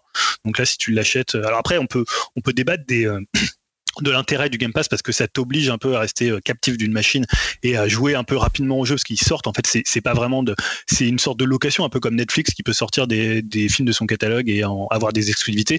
Mais honnêtement, quand tu arrives dessus, tu vois, moi, ça m'a permis de jouer à Forza Horizon 4, à faire Gears 5 que j'avais pas fait. Euh, t'as vraiment des jeux qui sont excellents et quand tu Peut-être que si tu viens pas de l'univers Xbox, c'est euh, un argument qui peut peser euh, où tu dis bah j'ai énormément de jeux à faire que j'avais pas, faire, pas, fait sur la, précédente génération. Et pour quand même euh, voilà si t'as 1 euro pour 3 mois tu peux déjà tester et voir euh, ce que ça donne. En plus t'as plein de combines pour acheter du t'achètes du gold et ça le convertit en, en, en ultimate. Enfin il y a plein de, de techniques comme ça un peu euh, un peu simples pour essayer de récupérer des, euh, voilà donc moi je trouve c'est une super offre euh, franchement euh, voilà moi je m'éclate à essayer tous les jeux tu vois des fois tu te dis tiens j'ai les enfants je vais jouer à quoi avec eux? Donc franchement c'est une super offre et ils ont commencé à faire ça donc je pense peut-être Joël t'as pu tester le, PlayStation Collection Ouais. Tout à fait, ouais. Sur le PlayStation, vous avez le PlayStation Plus Collection, en fait, et ça regroupe une vingtaine de titres phares de la PS4, euh, des The Last of Us, des God of War, Days Gone. euh, et, euh, et en fait, sur certains de ces jeux-là, ils ont fait des améliorations. C'est-à-dire que par exemple, Days Gone, vous avez euh, 60 FPS stable. God of War, c'est pareil. Ça change énormément la donne. Euh, quand on a joué à un Days Gone avec euh, 30 FPS, et parfois je suis même pas sûr que ça les atteignait. Et quand on arrive sur du 60 FPS, ah, le jeu il est euh, complètement différent. Euh, là, je suis en train de faire le Spider-Man remasterisé que j'avais pas pu faire par exemple sur, sur PS4. Bon, il n'est pas inclus dans le dans le PS dans le PS Plus collection, mais c'est vrai que ça nous donne euh, pareil le choix de le faire en 60 FPS et c'est super agréable. On peut redécouvrir des jeux, on peut faire des, des jeux euh, d'une autre façon. Après, il n'y a pas il y a pas le Game Pass. Je sais pas si Sony le fera. Je sais pas si. si- Il y a des rumeurs, enfin, qui feraient un- une réponse au Game Pass, mais pas dans Je ces. pense, Je que pense que je pense pas qu'ils. Enfin, je sais pas. Peut-être ils le feront. Après, c'est vrai qu'Xbox ils ont énormément investi là-dedans, mais, je- mais c'est bien parce que c'est c'est un, Netflix du jeu vidéo. Hein. Ouais, Donc parce c'est vrai que si on, si on veut jouer un petit peu à tout et ou rattraper des choses, euh, c'est possible de le faire. Sur PS5, on peut, vous pouvez faire que les jeux PS4. Vous pourrez pas rejouer à des jeux PS3, PS2, euh, ça c'est pas possible. Euh, que des jeux PS4. Et voilà, et certains jeux PS4, ils les ont optimisés. Pas, pas tous, ça va être très peu, mais certains jeux PS4 sont optimisés. euh, où il y aura du 4K, du 60 FPS, euh, mais il n'y a pas d'alternative au Game Pass. parce que non, là, il ce que, que- PlayStation Now. Ce que tu évoquais là, le, le PS euh, Plus, euh, PS Collection. PS Collection, C'est ce sera toujours les mêmes jeux en fait. C'est, enfin, je veux dire, ils vont pas en Ouais. rajouter d'autres après, Alors, etc. Peut-être qu'ils vont en rajouter. Ah si, je pense, Peut-être qu'ils vont- non Je pense qu'ils vont en rajouter. Là, ils ont mis une vingtaine. Après, je sais, oui, je pense qu'ils vont, en- ils vont en rajouter, je pense. Mais c'est pas, c'est pas quelque chose en plus en fait. De, si- sur PlayStation, si vous voulez jouer en ligne, il faut payer un abonnement. Et c'est le PlayStation Plus. Et ça, c'est qu'on l'offre, elle est comprise dedans. Il y a pas, on Mm. rajoute pas, euh, des, vous rajoutez pas de l'argent pour pouvoir accéder à ces jeux-là. euh, c'est compris dans l'offre. Donc si vous, vous avez l'habitude de jouer en ligne, si vous avez le PS Plus, vous aurez accès à ces jeux-là gratuitement. Et ce que disait Joël, c'est quand même des gros jeux, hein, parce que là, on- alors Oui. à part quelques nouveautés, tu t'auras pas Last of Us 2, t'auras pas, je sais pas, Ghost of Tsushima pour citer les jeux les plus récents, mais t'as quand même, comme il disait, voilà, God of War, c'est quand même 2018, c'est quand même les gros succès Uncharted 4 de la PS. Tu vois, c'est pas non plus des, des petits jeux qui t'auraient refourgué pour dire, gros jeux. Gros tu jeux vois, c'est PS4, pas, ouais. C'est pas du, du, euh, euh, du online NES, c'est pas du, des jeux Super NES ou NES comme chez Nintendo quand Ouais, tu prends la c'est hein. J'ai rien contre ces jeux-là, mais c'est voilà, c'est c'est c'est pas la même euh, la même c'est offre. sûr que dans, dans un an ou deux, il y aura euh, ouais. Death Stranding ou euh, Ghost of C'est. Tsushima dedans. Vu que c'est des exclus PS4, à mon avis, ils vont. C'est ça, ouais. Je pense vont miser là-dessus, hein. Ouais, c'est intéressant, c'est c'est c'est vrai que c'est une offre qui est intéressante. On sent qu'effectivement le Game Pass de Xbox est peut-être sur un niveau euh, euh, presque autre au-dessus, enfin j'allais dire au-dessus, mais différent quoi. hein. C'est vraiment autre chose euh, que Xbox essaye de faire. On va voir si PlayStation répond euh, plus tard. En tout cas, du côté de PlayStation, il y a quelque chose euh, dont perso, alors que je m'intéresse pas trop aux nouvelles consoles, j'ai quand même entendu parler beaucoup. Euh, c'est cette fameuse euh, nouvelle manette euh, avec euh, ces gâchettes, euh, avec une certaine force dans la gâchette, on va dire. Je sais pas comment appeler ça exactement, un retour de force. Euh, ça là-dessus, euh, bah parlons un peu manette. Joël, euh, est-ce que c'est si bluffant que ça cette fameuse euh, manette avec ces gâchettes là le, Pour moi, c'est le, c'est le point nouvelle génération next gen, c'est la manette. Clairement. Ah ouais. Et Sony l'ont réussi, c'est la manette. J'ai, les jeux sont jolis. Je dis pas que j'ai pas, les jeux sont jolis. J'ai pas été bluffé par les jeux graphiquement parlant. J'ai euh, un Demon Soul par exemple qui est très joli. Mais sur PS4, les jeux étaient jolis aussi. J'ai, graphiquement. Mais par contre, la manette, ouais, la manette, euh, c'est L'ergonomie est top. Euh, ils se sont rapprochés pour moi un peu de la manette Xbox, qui est une super manette, qui était la meilleure manette de toute façon. Clairement. Xbox, euh, clairement, en termes d'ergonomie. Là, ils se sont rapprochés un peu, et c'est surtout les, la technologie dedans, les, les, machettes, les manettes, euh, les gâchettes adaptatives, le retour haptique, c'est bluffant. C'est-à-dire que vous avez, euh, vous avez un petit jeu qui est un, qui est le, pour moi, le meilleur jeu next-gen de la console, c'est Astro, est, qui est intégré dans la, dans la PS. Euh, qui est gratuit d'ailleurs quand vous achetez la PS5 il est déjà installé et qui vous fait tester la manette. Et là c'est bluffant. C'est à dire que vous êtes dans le sable vous avez l'impression de marcher dans le sable. Euh, il y a du vent tu as l'impression que la manette j'exagère mais elle te pousse en arrière. Euh, tu as les gouttes d'eau tu as l'impression que tu as des gouttes d'eau. Euh, tu tires un arc la, la, touche elle se, ça devient de plus en plus dur euh, tant que tu t'en tires tu, tu l'arc euh, c'est la manette, c'est impressionnant. Le, tu dessines sur le pad, tu as l'impression que le, le, pad il devient granuleux quand, en fonction de ce que tu fais. Je, ouais, c'est bluffant. Wow. J'espère que les éditeurs vont jouer le jeu et que euh, qu'ils vont pas laisser tomber cette idée-là, euh, parce que par exemple, Demol Soul, il y a clairement rien, il y a rien de spécial. Sur Call of Duty, ils ont joué le jeu, c'est-à-dire que quand vous tirez, vous prenez une AK-47, votre doigt il bouge, mais c'est impressionnant. le doigt Ah ouais. n'arrête pas de bouger. Vous prenez notre arme, le retour est différent. Vous prenez un pompe, le retour va être différent. Vous prenez un arc, c'est encore différent. C'est ouais, Sony, ils ont fait là, là, sur la manette, ils ont fait fort. Elle est vraiment bien. Ouais. Les sensations que c'est très très très fort. Après, vous pouvez régler ça aussi. Hein. Par exemple, sur Call of Duty, il y a des gens, je sais, qui vont pas aimer ça parce que ça va être trop fort, mais il y a des, vous pouvez régler l'intensité très rapidement. Si vous voulez descendre un peu, vous pouvez le faire. Euh, mais sur euh, ouais, sur Astro, c'était euh, génial à jouer. Wow. C'est génial à jouer. Ils ont fait fort. euh, Il faut que les éditeurs jouent le jeu. Voilà, j'espère qu'ils prendront en fait euh, dans le futur d'utiliser ça parce que ça, ça rend le jeu plus immersif. Donc, euh, ouais, non. Bah, du coup, c'est ce que, ce que j'allais dire au niveau transition, euh, parce qu'on sait très bien que c'est. Ils mettent le paquet toujours sur les premiers jeux, mais après, c'est un peu euh, gadget. On s'en souvient de la PS4 avec. Euh, Non, c'était la Vita aussi. C'est derrière quand tu pouvais appuyer les tactiles Mmh. derrière. Ouais, tactile derrière. PS4 avec. T'avais la Switch la avec- Switch, Avec les, Rumble, les vibrations Rumble. HD. Ouais, le Rumble là qui qui n'utilise plus du tout, donc euh, à voir, euh, comme tu dis, ce qu'ils vont en faire. Ouais. Parce que est-ce que c'est genre le gadget du début, regardez ce qu'on peut Ça a l'air prometteur, après, en tout cas, hein. dire, on s'en fout. ouais. Bah, Non, les gâchettes, les, ga- les gâchettes, pour moi, ça peut faire la différence quand même. euh, Les gâchettes, c'est cool comme quand même. hein. ce que disait Joël, il y a, moi, tu vois, par exemple, sur un Death un Death Stranding où tu utilisais vraiment les gâchettes pour tenir tes paquets, euh, tu vois, si plus, plus t'es fatigué, plus ça va être dur d'appuyer sur la gâchette. Enfin, il y a plein de trucs que tu peux faire qui sont assez simples à mettre en œuvre et qui sont hyper immersifs dans un jeu. Et euh, voilà, là, tu- on, on a eu l'exemple pour Call of Duty, mais voilà, je pense qu'il y a plein de trucs qui peuvent être mis en place Ah, mais je facilement. dis pas, hein, t'as raison, mais après, c'est comme il dit, Joël, c'est Ouais, il faut que ça t'as- suive. t'as Jouer le jeu. de faire l'effort, hein, tu Il vois. faut que Qui va, qui va jouer le jeu. Euh, ok, ok, on, a, on commence à avoir un fait un peu, un peu le tour. J'ai l'impression des plus grandes questions qui nous brûlaient euh, Ah non, la, Vas-y. Ouais, dis-moi, bah, vas-y, vas-y, bien sûr. qu'il y a des, des problèmes, euh, en- notamment en termes de bruit chauffe Tout ça, vous l'avez pas évoqué encore. Alors, tu, tu- par exemple, la manette Xbox, tu t'en fous, quoi. La nouvelle. Ah, c'est vrai, excuse-moi. c'est vrai, non, non, excuse-moi. Ouais. Petit oubli. Ouais, ouais, on s'en fout. Non, mais, comme je te disais vas-y. euh, Vas-y, oui, c'est Julien, excuse-moi. le, un président, un président célèbre avec ce, ce slogan "La force tranquille", bah, c'est encore la, la force tranquille, hein, euh, euh, puisqu'en fait c'est pratiquement la même manette. Elle est un petit peu plus petite que celle de la One. Ils ont repris la croix directionnelle de la manette Elite, euh, qui était un peu le, le vaisseau amiral à 150 euros. Et en fait, la, la différence c'est qu'elle est, elle est beaucoup plus granuleuse prise en main. Ils ont rajouté des, des, des je sais pas comment dire, du granule, je sais pas comment dire ça. Granulat. du granulat et ils ont rajouté du Granulat. un aspect, un aspect granulé sur les, les côtés en fait. Donc au niveau des paumes, tu as une prise en main. En fait, la manette Xbox euh, One, elle avait tendance à un peu glisser. Elle avait ce côté un peu lisse, comme avait aussi la, la DualShock 4 d'ailleurs. Euh, et là, c'est beau. La prise en main est bien meilleure. Mais après, la manette, tu as un bouton share qu'ils ont, qu'ils ont rajouté. Mais alors moi, j'utilise jamais ça. Je pense, je fais jamais de capture d'image ou machin.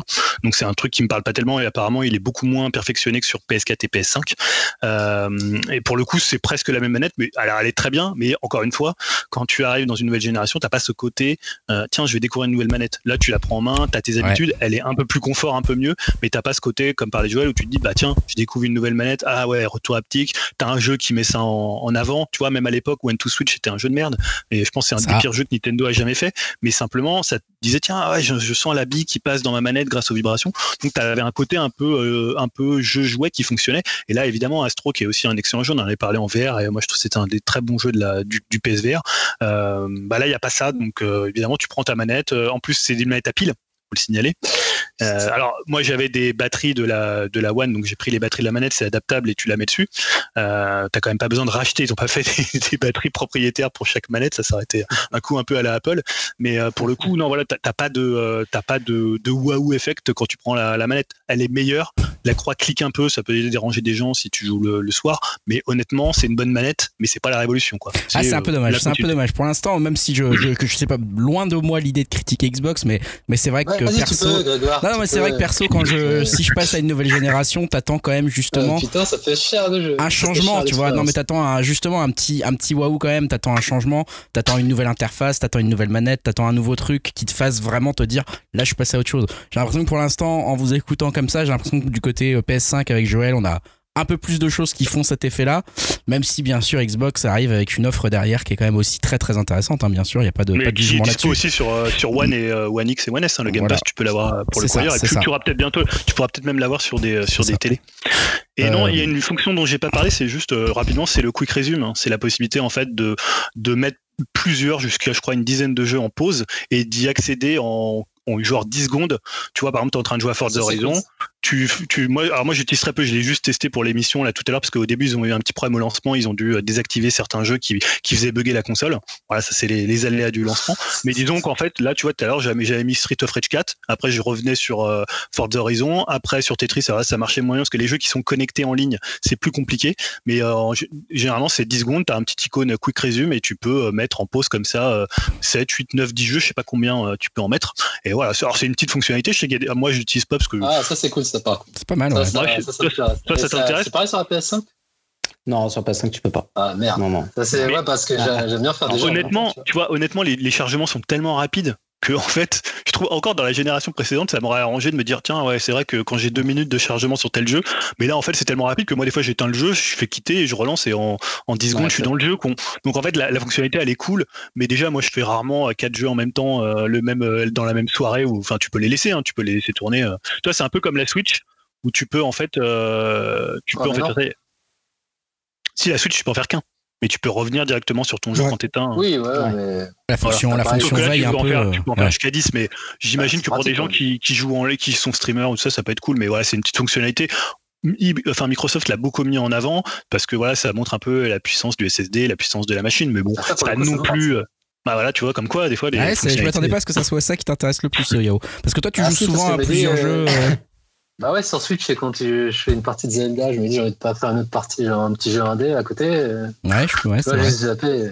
Bah, je trouve Ouais, non, ça mais ça peut, c'est, c'est, c'est- comme, comme on disait tout à l'heure, c'est vraiment des consoles qui proposent du confort.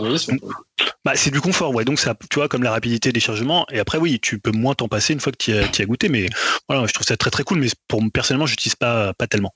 Alors, j'ai l'impression, Yao, tu disais que j'avais euh, effectivement oublié de parler un peu des éventuels problèmes, à la fois euh, volume sonore du du, du, du, du ventilateur, Ah ouais, chauffe, euh, ce genre de choses. J'ai j'ai pas eu l'impression qu'il y ait eu des milliards de retours euh, sur Internet de gros problèmes euh, majeurs. Mais, euh, mais dites-nous, Ouais. ah, Julien, il hoche de la tête. Qu'est-ce qui se passe, Julien? Qu'est-ce qui, qu'est-ce qui va pas? Non, non, non, mais, euh, ta, euh. Xbox? Ah non, non, pas- non, la c'est- qui sort.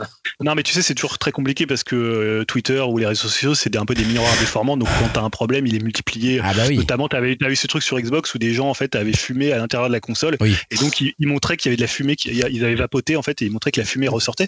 Comme je disais tout à l'heure, c'est une cheminée donc si tu t'envoies de, le- de la fumée dedans, bah, ça va ressortir par le haut. Donc quand tu fais une vidéo, tu as l'impression qu'elle est en train de fumer et qu'elle est en train de cramer. Euh, voilà. Ouais, donc c'était un fait, faux problème. Donc euh, ça non, concrètement. sur- euh, honnêtement, sur, sur Xbox, alors je parle pour la mienne, elle fait très très peu de bruit. Je pense que c'est une des forces de Microsoft. Ils savent vraiment euh, construire des consoles qui font zéro bruit. C'était déjà le cas, moi, la One, je l'entendais pas. Euh, la X, moi j'ai des, retours quand même. Enfin, la One X, il y avait des, potes qui avaient des problèmes avec, mais après ça peut dépendre au fur et à mesure de l'usage. Mais en gros, quand tu l'achètes, elle fait très peu de bruit, elle chauffe un petit peu, mais c'est pas non plus, euh, c'est pas un barbecue. Hein, tu sais, on mettait des photos, tu voyais un œuf qui cuisait sur le truc. tu vois, c'est non, c'est pas à ce niveau-là, ça chauffe un petit peu, euh, puisque l'air est quand t'as des jeux qui, qui tournent quand même, qui exploitent quand même pas mal la console. Mais honnêtement, non, non, elle est super silencieuse. Voilà. Après, je sais que sur PS5, il y a eu un petit peu plus de problèmes, notamment qui est lié au fait qu'il y ait deux, euh, deux ventilateurs différents euh, dans les différents modèles. En fait, il faut savoir qu'il y a un ventilateur qui fait plus de bruit que l'autre. C'est de l'ordre de 3-4 dB. C'est pas énorme, mais c'est suffisamment euh, audible pour que tu entendes la différence quand tu compares les deux machines. Ça, c'est les numériques qui avaient fait un papier dessus pour parce qu'ils ont vu qu'il y avait deux, deux ventilateurs. Ils ont démonté, je crois, 5 PlayStation pour voir qu'il y avait deux ventilateurs différents, parce que Sony a dû avoir des problèmes d'approvisionnement sur un des deux ventilateurs. Et ils en ont mis un autre. hein. Ils ont tout à fait le droit. Il n'y a pas une garantie qui dit que tu dois avoir un ventilateur à je sais pas 34, 39 dB machin. Euh, donc tu as des gens qui, moi j'ai un pote par exemple, il a renvoyé sa console qui faisait beaucoup de bruit. euh, voilà, alors il peut-être un peu. tu Mon vois, Dieu, a il l'a eu et il l'a renvoyé. Non mais on croit rêver là. Ouais, il, il s'est fait rembourser là, et mais euh, donc euh, il m'a envoyé une vidéo, je voulais partager là où tu entends le bruit de la console. Alors c'est vrai que ça fait un bruit quand même un peu. Alors ça c'est un, un problème différent des ventilateurs. Je sais plus, il m'a- il m'a il m'a dit ce que c'était. euh, pour le coup, c'est que ils ont mal isolé un certain endroit de la console et c'est pour ça que ça fait ce bruit là. Euh, mais ouais, je, il aurait peut-être pu essayer de la revendre plus cher, même si Ouais, elle avait c'est ça.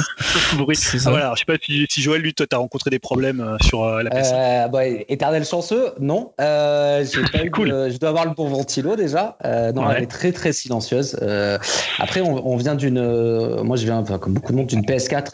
Sur certains T'avais la jeux, PS4 dans la normale ou partie la PS4 euh, fat normale, ouais, le- le- celle du début.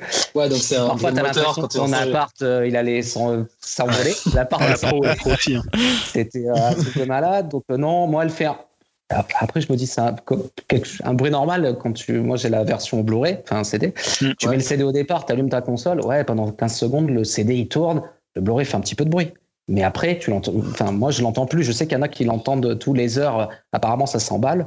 Moi, j'ai fait des longues sessions de jeu. euh, C'est juste au démarrage. Au démarrage, le lecteur Blu-ray. Mais bon, c'est. Enfin, moi, ça me gêne pas. Il fait un petit peu de bruit.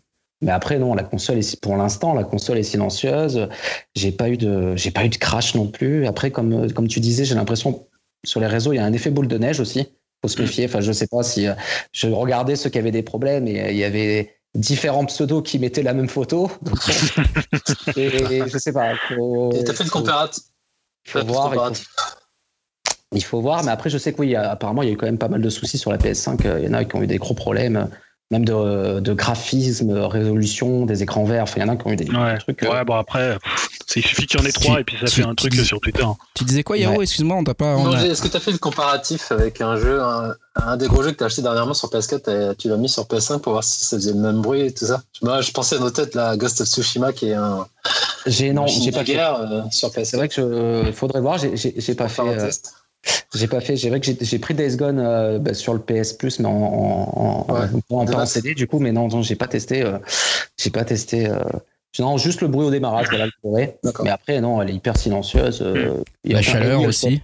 Elle chauffe un petit peu sur le. Ouais. Si vous mettez la main, ça chauffe un petit peu, mais euh, enfin Ouais. normal quoi. Un, Comme un radiateur, quoi. un appareil qui tourne, euh, il y a aucun problème.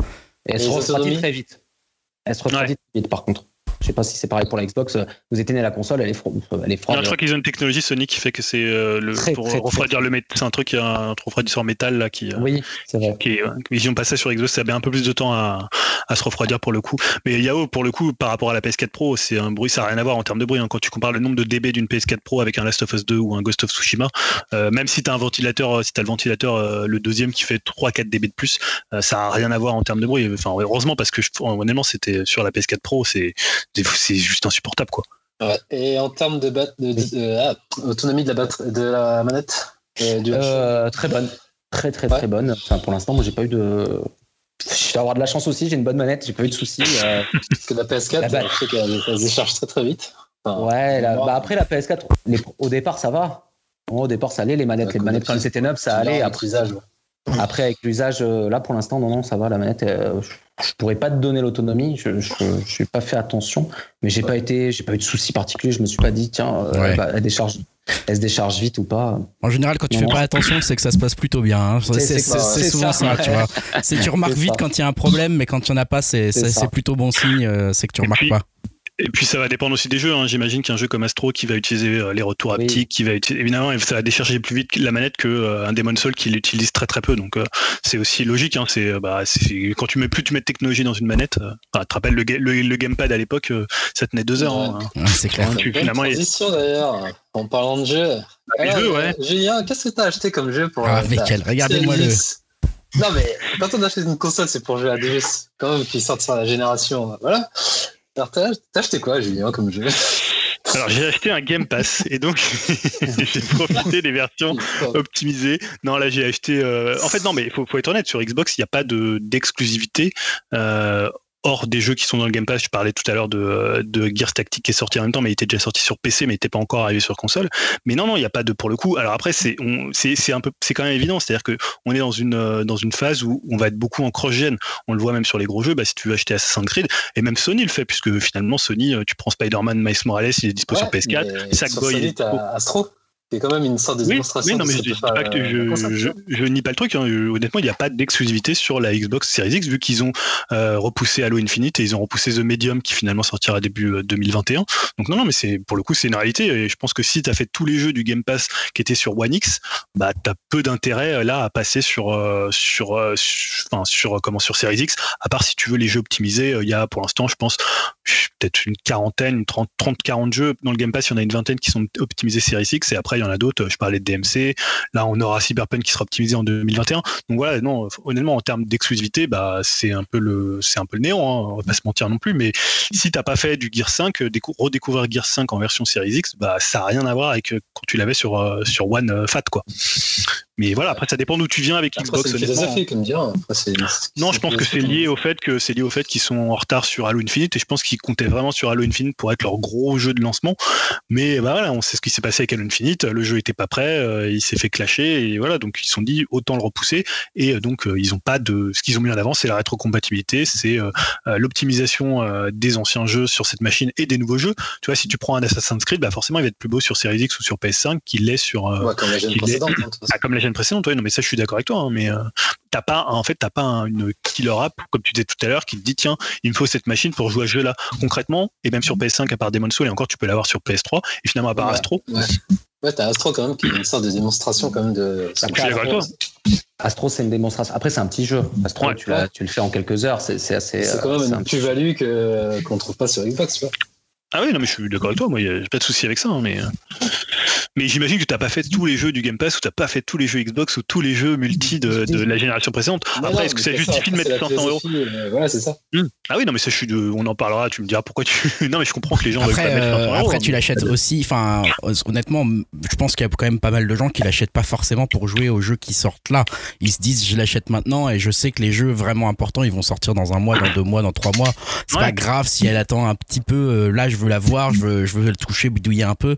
Et puis après, ils vont Ouais. l'éteindre et ils vont attendre d'avoir leur vrai jeu. Ça, on va Mais- dire. mais vois- moi, ça me choque pas plus que ça. Ouais, Même si je comprends choque, la philosophie de se dire j'achète pour avoir euh, au, mo- au moment où j'ai un nouveau jeu, euh, il y en a qui se disent bah là j'ai l'argent, euh, j'achète ma console maintenant et puis euh, j'y jouerai vraiment quand j'aurai acheté un nouveau jeu dans trois mois euh, Mhm. que, que j'attends quoi. Mais, mais tu vois, moi je te parlais de confort tout à l'heure, bah, jouer à Forza Horizon 4 en, en, en 4K 60 FPS, bah, c'est un confort. Jouer à Ori en 120 FPS, en 4K 120 FPS, c'est un confort aussi, tu vois. Donc euh, tu redécouvres en fait des jeux euh, que tu n'avais pas sur cette version-là, euh, tu vois. euh. donc euh, voilà, après, j'entends une voix. Oui, on t'entend en double un petit peu, c'est très étrange d'un coup. Ah d'accord, ok, non, je sais pas si je sais pas si j'entendais aussi, donc c'est peut-être moi. Euh, bah non, peut-être Joël, bah, je pense que tu as plus de nouveaux jeux euh, que tu as pu Oui, j'ai. Tu parlais d'Astro, euh, Ouais. Il y a Spider-Man Miles Morales. euh, il y a Demon Soul qu'ils ont refait qui est très très très joli. C'est, graphiquement c'est le plus beau jeu euh, sur la PS5. Après il est vraiment fait pour la PS5. C'est très très très joli. Vous avez toujours le choix. Enfin je pense que la PS va faire ça pendant pendant pas mal d'années, je pense, enfin au début en tout cas, de proposer de faire soit un 4K euh, natif 30 FPS, c'est très très beau avec le ray tracing, soit un 4K euh, euh, pas natif avec du 60 FPS. Pour avoir testé Demon Soul, Spider-Man, dès que je suis basculé, enfin après, je pense que ça c'est au confort de chacun. Chaque, chaque personne verra comme ce qu'il préfère. Dès que je suis passé en 60 FPS, j'ai préféré le confort du 60 FPS que que, que, le, que le côté graphisme en fait. Euh, mais après ça c'est un choix. Mais je pense que pendant pas mal de temps la, les- la console va faire ça. Va faire, on n'aura pas du 4K 60 FPS natif tout de suite. Euh, et je pense que ça va. après oui voilà il y a Demon Soul, il y a, y a Spider-Man. J'ai pris un Call of Duty qui peut-être un petit peu plus joli dans la campagne, mais je pense qu'il est quasiment pareil que la PS4. Euh, je l'ai pas vu sur PS4, mais je pense que c'est c'est à peu près pareil. Euh, non, les, les prochaines claques graphiques, Xbox c'est pareil, ça sera l'année prochaine ou 2022. Enfin, je pense que ça va arriver euh, pour les deux consoles. C'est là qu'on va voir ce qu'elles ont dans le ventre, euh, la Xbox et la PS5, en tout cas, je pense. Mais, mais c'est vrai que toi- Cyberpunk, là Deux Cyberpunk, ouais. hein. Cyberpunk, c'est Ah, Cyberpunk prévu pour que aussi. ce soit une grosse claque. Mais le Ben, patch, je sais pas c'est- quand il va, je sais pas quand il va arriver sur les consoles. Mais le- le- Euh, alors, vraiment, ouais. Alors non, parce qu'il sort le 10 décembre, mais le patch, euh, le patch next gen, il est pour prévu pour 2021. Ah, d'accord, ok. Voilà. Donc là, tu auras une version un peu meilleure que ce que tu auras sur PS4 Pro ou PS4. Il y aura mais plus de attention, ray ça sera pas des jeux, ce sera pas des jeux encore, euh, je veux, ce sera encore Ouais. des jeux un Ouais, peu cross-gen euh, spécifique. euh, Ce sera pas les vrais Ouais. jeux spécifiques Xbox Series ou PS5 quoi. Mais aujourd'hui, c'est ce que disait Joël, c'est parce que c'est un vrai débat. C'est-à-dire qu'aujourd'hui, tous les jeux vont proposer des options, euh, l'option performance ou l'option euh, qualité en gros. Quand c'est quand il y en a que deux, parce que je voyais là, euh, de Devil May Cry 5, t'as une option, t'as au moins trois ou quatre options. Soit si tu veux du ray tracing, du 1080, du 120 FPS, si tu veux, toi, ça va être un peu un peu compliqué. J'espère qu'à terme, les, les devs ils vont faire euh, quand même un choix. Alors en même temps, sur PS4 Pro, c'était déjà le cas. Hein. T'avais des jeux, tu choisissais Ghost of Tsushima, tu choisis soit la qualité graphique, soit la performance, donc le 60 FPS. Ah, ici, moi je, moi, je suis évidemment team 60 FPS. Hein, Ouais, il y a, eu- 120 il y a pas mal de, c'est il y a eu possible. pas mal oui, de petits ouais. trucs sur, euh, sur Twitter, j'ai vu, où il y en a qui prenaient des, des FPS Ouais. assez bas pour une euh, durée tracing partout. Euh, ça, ça me faisait un petit peu sourire parce qu'il y avait des spécialistes du truc qui donnaient des avis euh, que je trouvais surprenants en disant euh, on préfère du 30 FPS euh, pour avoir du ray tracing partout, ce que je trouve euh, quand même surprenant en jeu vidéo. J'ai l'impression que le FPS quand même est- et donne quand même un confort de, de visibilité et de lecture qui est, qui est largement euh, plus appréciable que du ray tracing euh, selon moi, mais je sais pas ce que, ce que vous en pensez. Enfin, toi, Julien, je crois que je sais. Toi, Bah, euh, non, je- mais juste pour dire un truc, Ouais. c'est que euh, pourquoi la question à se poser, c'est pourquoi les développeurs, quand ils peuvent, ils- à l'époque, ils faisaient du 1080 60 FPS. Ils disaient pas, nous, on veut faire du 1080 30 FPS. Je veux dire, quand euh, Kojima sort euh, MGS5, euh, il fait du 1080 60 FPS. S'il pouvait faire du 1080 60 FPS, il l'aurait fait. Après, parfois, c'est un choix parce que tu vas privilégier les graphismes. Mais il y a aucun développeur qui a dit, nous, on veut faire du 30 FPS parce que c'est mieux que le 60 FPS. Faut arrêter avec ce truc-là. Parfois, ils ne le faisaient pas parce que parce que techniquement, ils préféraient privilégier la, physique du jeu ou les graphismes du jeu.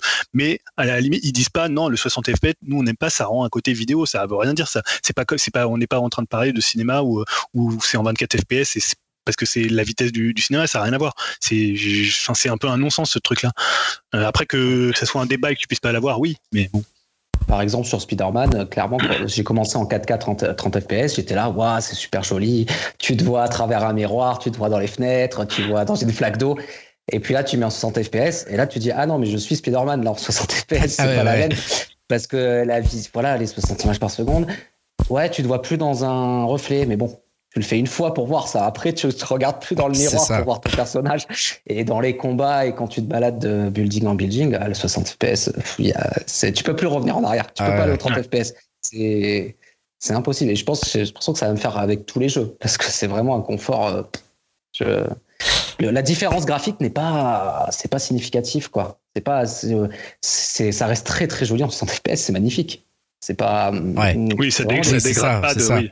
ça dégrade pas. Il y a pas une grosse différence graphique. Voilà. On Ah, vrai que apprécie le jeu tout autant. euh, donc. euh, Oui, tu vas voir, du- tu vois par exemple, il y a de, dans, dans Ori and the Will of the Wisp, tu peux euh, donc tu es en 6K échantillonné 60 FPS ou en 4K 120 FPS et évidemment quand tu passes de l'un à l'autre, tu vois que c'est un tout petit peu parce que tu peux faire vraiment un, un arrêt sur image et passer de l'une à l'autre et tu vois que c'est un petit peu plus net euh, quand tu es en échantillonné 6K euh, que quand tu es en 4K 120 FPS. Donc tu, tu le vois un petit peu, c'est-à-dire ça va être un peu plus fin, mais honnêtement après quand tu joues euh, le confort du FPS, alors je parle pas forcément pour le 60 au 120 parce que là c'est encore euh, autre chose, mais du 30 au 60, euh, la différence elle est criante. Alors évidemment après faut mieux un 30 euh, loqué, un 30 stable qu'un 60 euh, qui fait un yo-yo entre 40 et 60, mais euh, quand tu peux, euh, voilà, et pour plein de jeux, pour des jeux de voiture. Alors après des gens vont te dire oui, mais quand c'est des jeux un peu contemplatifs, un peu solo, un peu Bon, euh, franchement, moi j'aurais préféré que mon God of War il soit en 60 FPS qu'en 30, hein, tu vois.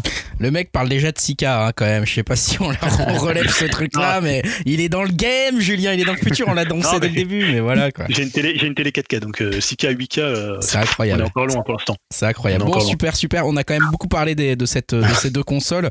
Euh, je sais pas, Julien, comment tu voudrais conclure ça? Est-ce que est-ce que c'est trop tôt pour faire un déjà? Parce que j'ai vu que tu avais mis bilan après quelques jours euh, d'essai. Euh, je sais pas si Oui, c'est bilan, c'est un grand mot, mais euh, ouais, voilà vos, vos impressions après. Euh, du coup, je sais pas combien, de- ça fait combien de temps que tu l'as, Joël, ta, ta PS5 exactement là? J'ai eu le 19 novembre. Ah ouais, ça le commence 2, à- le 3, ouais, ça fait quelques, ouais, il y a quand même deux semaines, ouais, du coup. Deux Bon, semaines, ouais. des semaines euh, à jouer dessus. Qu'est-ce que qu'est-ce qui ça te laisse comme impression pour l'instant? Je- que je m'éclate. Je m'éclate vraiment. euh, c'est vraiment, c'est un, c'est un, c'est un confort en fait. Ah, bah, alors je m'éclate avec la manette, ça oui. Mais bien que c'est vraiment que sur Astro, vraiment la, enfin, la manette est vraiment géniale, attention. Mais vraiment pour le côté technologie euh, nouvelle, c'est vraiment sur Astro ou Call of Duty. Et après, non, je m'éclate parce que, parce que voilà, ça va vite. On n'attend pas. euh, on s'habitue à ces choses-là de plus attendre et d'aller vite et d'accéder à tout rapidement, euh, de jouer en 60 FPS. voilà, c'est un- confort de jeu qu'on n'avait pas avant. Et, euh, je pense qu'il sera, d'accord. Revenir en arrière, c'est compliqué maintenant quand, on peut lancer un jeu en trois secondes, quand on peut, accéder à n'importe quelle mission qu'on veut faire en deux secondes, c'est super agréable. Et non, pour l'avenir, il faut que ça qu'on soit sur Xbox ou PlayStation 5, il faut, et c'est en train d'arriver. Pour le multijoueur, du moins, il faut qu'il faut qu'on fasse du cross-platform pour moi partout qu'on puisse jouer avec ses amis, qu'ils soient sur PC, sur Xbox, sur euh, chacun sa bécane, et qu'on s'amuse tous ensemble. Moi, je pense que c'est vraiment les éditeurs, il faut qu'ils fassent du cross-platform. Ils le font, hein, maintenant, ils commencent à le faire d'un peu partout, et je pense que c'est ça l'avenir. Et puis après, chacun, en fonction de, des peut-être de préférences de jeu, aura telle ou telle console. Et après, les jeux multi, de toute façon, euh, ils sont cross-platform, donc euh, du coup, il faut faire du cross-platform et, et qu'on s'amuse tous ensemble. C'est bien dit. C'est vrai que c'est une belle conclusion. C'est une belle conclusion. On sent effectivement que, que tu t'éclates. Ça donne presque envie quand même. Euh, Je suis en train de me, je suis en train de me, me, me raviser finalement sur mon avis. Julien, euh, de ton côté, euh, Dim, t'es en, t'es en mute hein, pour info. Je, on t'entend pas. Je sais, je t'ai- je t'ai vu parler, mais on t'entend pas. Euh, et Julien avait levé la main dans notre nouvelle option. Non, mais si, si Dim veut parler, parce que justement, c'était aussi Ouais, pour, euh, pour, pour savoir pourquoi vous, bah, Dim, il essaie d'en avoir une, donc c'est pas, il est pas dans le cas qui, Ouais, euh, l'instant, vous ouais. vous m'entendez, c'est bon? Ouais. Euh, ouais, non, bah oui, euh, on va revenir au début euh, du sujet. Moi, j'essaye d'en avoir une, mais bon, après, comme je disais, je suis pas forcément pressé. J'ai encore de quoi faire avec la PS4. euh, bon, même si j'aimerais bien connaître euh, le privilège de, de ce petit confort de jeu, de, de plus pouvoir attendre et, et compagnie. Et, mais bon, euh, voilà, euh, on va dire que je vais m'armer de patience. Je continue à regarder. J'ai mes petites alertes euh, sur les sites. euh, de revente et puis voilà quoi le, quand ça va l'occasion va se présenter bon bah moi aussi je vais m'éclater mais bon en attendant euh, voilà je, je me sens pas non plus frustré et j'attends patiemment C'est bien. Et euh, je voulais juste te dire, euh, pour faire le petit bilan sur la, Xbox, je pense que voilà, euh, les gens qui sont fans de Xbox, forcément, ils l'auront acheté. Euh, simplement, en fait, le truc, c'est que je pense que ça dépend où tu en es avec la marque. C'est-à-dire, je pense pour des gens qui ont sauté une génération de Xbox, ça peut être intéressant, notamment avec le Game Pass, de pouvoir en fait découvrir tous les jeux que, Microsoft a pu, proposer. Après, évidemment, si vous êtes détestez les jeux Xbox, bah, ça va pas vous faire changer. pour le coup, ça va pas vous faire changer d'avis.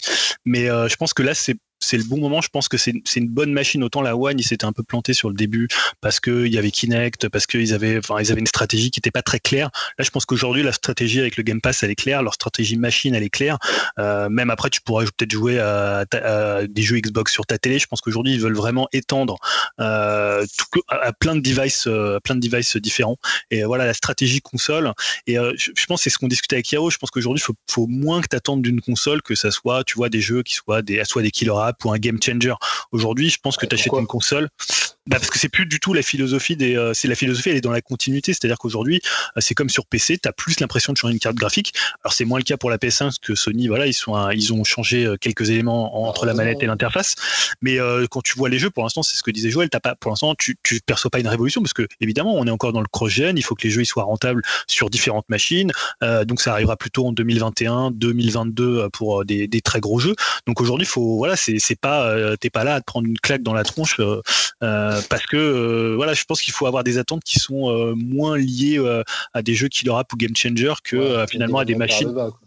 Non, mais parce que moi, à partir du moment où il y a de la rétrocompatibilité, tu enlèves la précédente, tu mets celle-là, et tu gagnes en confort, tu gagnes donc en immersion. Euh, mais voilà. Euh, après, je comprends que des gens qui disent, bah non, je trouve que 500 euros, c'est pas encore justifié. Moi, généralement, j'étais plutôt aussi à attendre, tu vois, un an avant qu'il y ait un jeu euh, vraiment qui fasse la différence et qui me plaise.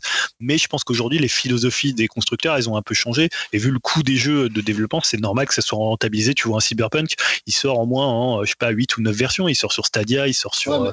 Tu vois, je te dis même pas qu'ils vont peut-être pas l'annoncer sur Switch comme ils ont fait avec, euh, avec Witcher. Quoi.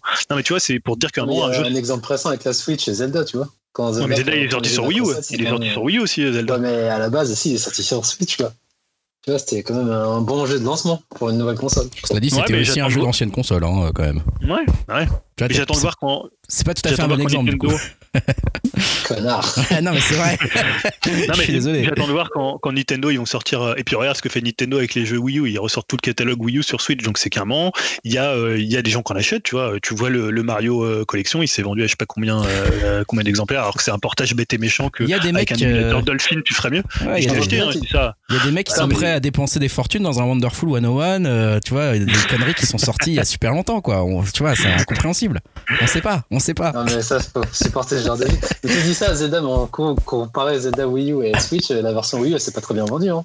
Ah bah non, parce que bah, personne n'avait la Wii U. pas vendu. En même temps, c'est la Wii U. Hein. Ouais, c'est ça. Personne n'avait le Wii U. Et je te dis ça. ça pour dire qu'ils ont quand même sorti un gros jeu. Euh, ah oui, oui, non, mais, mais c'est vrai que cette philosophie, euh, elle est en train. Enfin, ce que, ce que je peux dire de, de ce que je comprends que Julien dit, c'est que cette philosophie, euh, elle s'éloigne doucement de la réalité où effectivement des jeux maintenant euh, traversent plusieurs, même parfois plusieurs hmm. générations de consoles. Regarde GTA 5, qui, qui ça fait, ça fait c'est l'exemple ultime, mais parce que c'est le plus gros triple A, quadruple A, quintuple A, ce que tu veux. Mais voilà, maintenant ils ont obligation de, de rentabiliser un jeu avec des graphismes hmm. stables sur presque deux ou trois générations de consoles différentes. Donc euh, ils, sont, ils, sont, ils sont obligés d'avoir une moins grosse claque graphique et ta nouvelle génération de console ou ton nouveau PC, il apporte des petites choses, de la rapidité, des choses comme ça. Peut-être des patchs graphiques liés à certaines consoles ou à certains, certains PC, certaines cartes graphiques, mais effectivement plus du tout. Euh, on n'est plus dans le domaine de la révolution qui est complètement inaccessible et qui restera accessible que aux joueurs euh, PS5 et pas du tout aux joueurs PS4. sur le marché, on peut plus trop se permettre ça en termes financiers, quoi. Mais en plus, aujourd'hui, les jeux, ils meurent pas avec une génération. Regarde un, Fortnite. Bah, Fortnite, les gens vont acheter leur PS5, ils vont continuer à jouer à Fortnite, à Fall Guys par des jeux qui marchent très bien, qui, qui, qui sont euh, voilà des jeux qui permettent de, de, faire une transition. Bah, les gens, ils vont jouer à ça ou à leur nouveau, à leur FIFA qui va apporter quelques améliorations. Aujourd'hui, voilà, les, ils veulent pas forcément un marqueur euh, de génération qui passe euh, par les jeux. Tu vois, ça peut être bah, rien que PS5, c'est un marqueur de génération, rien que par le nom, rien que par voilà ce que ce qu'il peut apporter. Mais je comprends qu'on mette pas 500 euros dedans en se disant bah on attend et on verra quand il y aura des jeux qui exploiteront vraiment la puissance de ces consoles. Et quand on, je pense que ça va durer, comme disait tout à l'heure Joël, hein, je pense que ça va durer au moins un ou deux ans cette mm. cross-génération où tu vas avoir les jeux qui vont peut-être pas être tirés vers le bas, mais peut-être un peu moins spectaculaires que ce à quoi tu peux t'attendre s'ils étaient développés uniquement pour euh, ces machines. Et on le voit d'ailleurs, le jeu le plus impressionnant, euh, apparemment techniquement, ça, ça, reste Demon's Soul euh, visuellement, et c'est un jeu qui a été développé uniquement pour, pour la PS5. Et voilà, évidemment, quand tu sors, il faudra voir ce que va donner Cyberpunk, mais quand tu dois le sortir sur une Xbox One Fat et également sur une Series X, bah, c'est compliqué de tout faire rentrer euh, dans, une, dans une machine. Donc voilà, il faut peut-être moins s'attendre. Euh. Mais tu viendras, tu en achèteras forcément une PS5 euh, Yahoo, pour le coup. Non, pas forcément. Je joue plus sur le console de salon, en fait. C'est aussi en termes de confort. Oui, après, oui. Poser devant une télé, en fait, c'est ça le truc. Ouais, ça, après, c'est des évolutions de vie. Mais, mais, mais voilà, merci. En tout cas, merci pour ce retour. Euh, Je remercie encore Joël, notre invité, euh, de nous avoir Merci à accompagnés. C'était cool, c'était cool d'avoir pu trouver euh, quelqu'un et en plus quelqu'un de sympathique qu'on connaît euh, qui avait la PS5. Merci encore. Et euh, bah nous on va retourner à notre à notre podcast pour enchaîner la fin de ce numéro 102. Merci encore à tous. Voilà qui qui a conclu notre podcast entre différents conseils, séries et retour des euh, sur les nouvelles générations de consoles. Merci de nous avoir écoutés pendant ces, ces, ces quelques heures, en tout cas de, de divertissement, j'espère pour vous. Euh, on espère vous retrouver dans une quinzaine de jours, peut-être avec même un nouvel intervenant. On verra, on verra si on arrive à faire tout ça. Euh, en attendant, on va essayer de se trouver une œuvre et de se, de se donner ça. Peut-être qu'on J'ai va cru que t'allais dire, on va essayer de se trouver une PS5. essayer de se trouver une PS5. Ils m'ont convaincu, hein, les Aussi, salauds. aussi. Ouais, non, mais t'inquiète pas que Dim, il est là, il attend ça avec impatience. Euh, Ouais, Julien, d'ici là, il l'aura, je pense. Ouais, voilà. non, oh non. Il est en train de développer son petit programme là, il apprend à coder en Java là. Le mec devient fou là. Euh, on vous remercie. On se quitte en musique, Julien? Ouais, ouais je- parce que j'ai pas fait ma rubrique musique, j'ai quand même eu le, le choix du, du morceau de fin. Euh, j'ai choisi un groupe euh, anglais hein, qui a sorti son premier album qui s'appelle Tinia. Je dis Tinia parce qu'il y a un tilde sur, euh, sur le N. On pourrait croire que c'est espagnol, mais non, c'est anglais. Donc euh, pourquoi on en parle pas mal? Parce que c'est euh, sur le label du, du producteur de Fontaine d'ici, dont on a déjà parlé Ah. ici. Euh, leur premier album s'appelle Positive Mental Health Music. C'est un, un très très bon disque, un de mes disques de l'année déjà, alors qu'il est sorti, je crois, il y a une ou deux semaines. Euh, c'est un feeling très années 90, hein, vous verrez, euh, parfois qui fait un peu penser au rock alternatif euh, 90, parfois, notamment le morceau que j'ai choisi, Growing Edge, qui ressemble plutôt à du, à du Nirvana, mais on entend aussi pas mal de, de Pixies, de Velvet Underground, de, euh, un peu aussi de Neutral Milconnet dans la voix un peu, un peu nasillarde. C'est un super premier disque, euh, voilà. Donc j'espère que vous aimerez cet extrait. euh, j'espère que Dim l'écoutera, puisque Dim pense qu'il n'a aucun euh, album qui pourrait lui plaire. euh, dans notre sélection ou dans une sélection euh, diverse comme celle des Arocs par exemple. Non, mais Voilà. bien sûr que ça va lui plaire. ça avec attention. Voilà, ça. on va écouter ça avec, euh, avec attention. Et je rappelle quand même, parce que c'est vrai qu'on ne l'a pas enregistré parce qu'il se fait tard et qu'on est fatigué, Ouais, mais ouais, on n'a pas, on pas enregistré la, la section musicale, mais je poste quand même ta sélection musicale, euh, Julien, sur upcast.fr. Donc vous pouvez aller retrouver les 5 albums que Julien avait choisis pour ce podcast et pour le podcast précédent d'ailleurs euh, sur euh, upcast.fr. Euh, voilà, vous les retrouvez, vous pouvez les écouter. C'était du bon choix, Euh, comme toujours. On l'espère avec Julien. Bien sûr, on lui fait confiance, n'est-ce pas, Dimitri? Euh, Voilà. Et on se merci en tout cas. gratuit, quoi. Merci en tout cas de nous avoir écoutés. Et puis moi, je, on vous dit dans, à dans 15 jours. Salut à tous. Ça marche. Salut à tous. Allez, Salut. Tinia Pinada.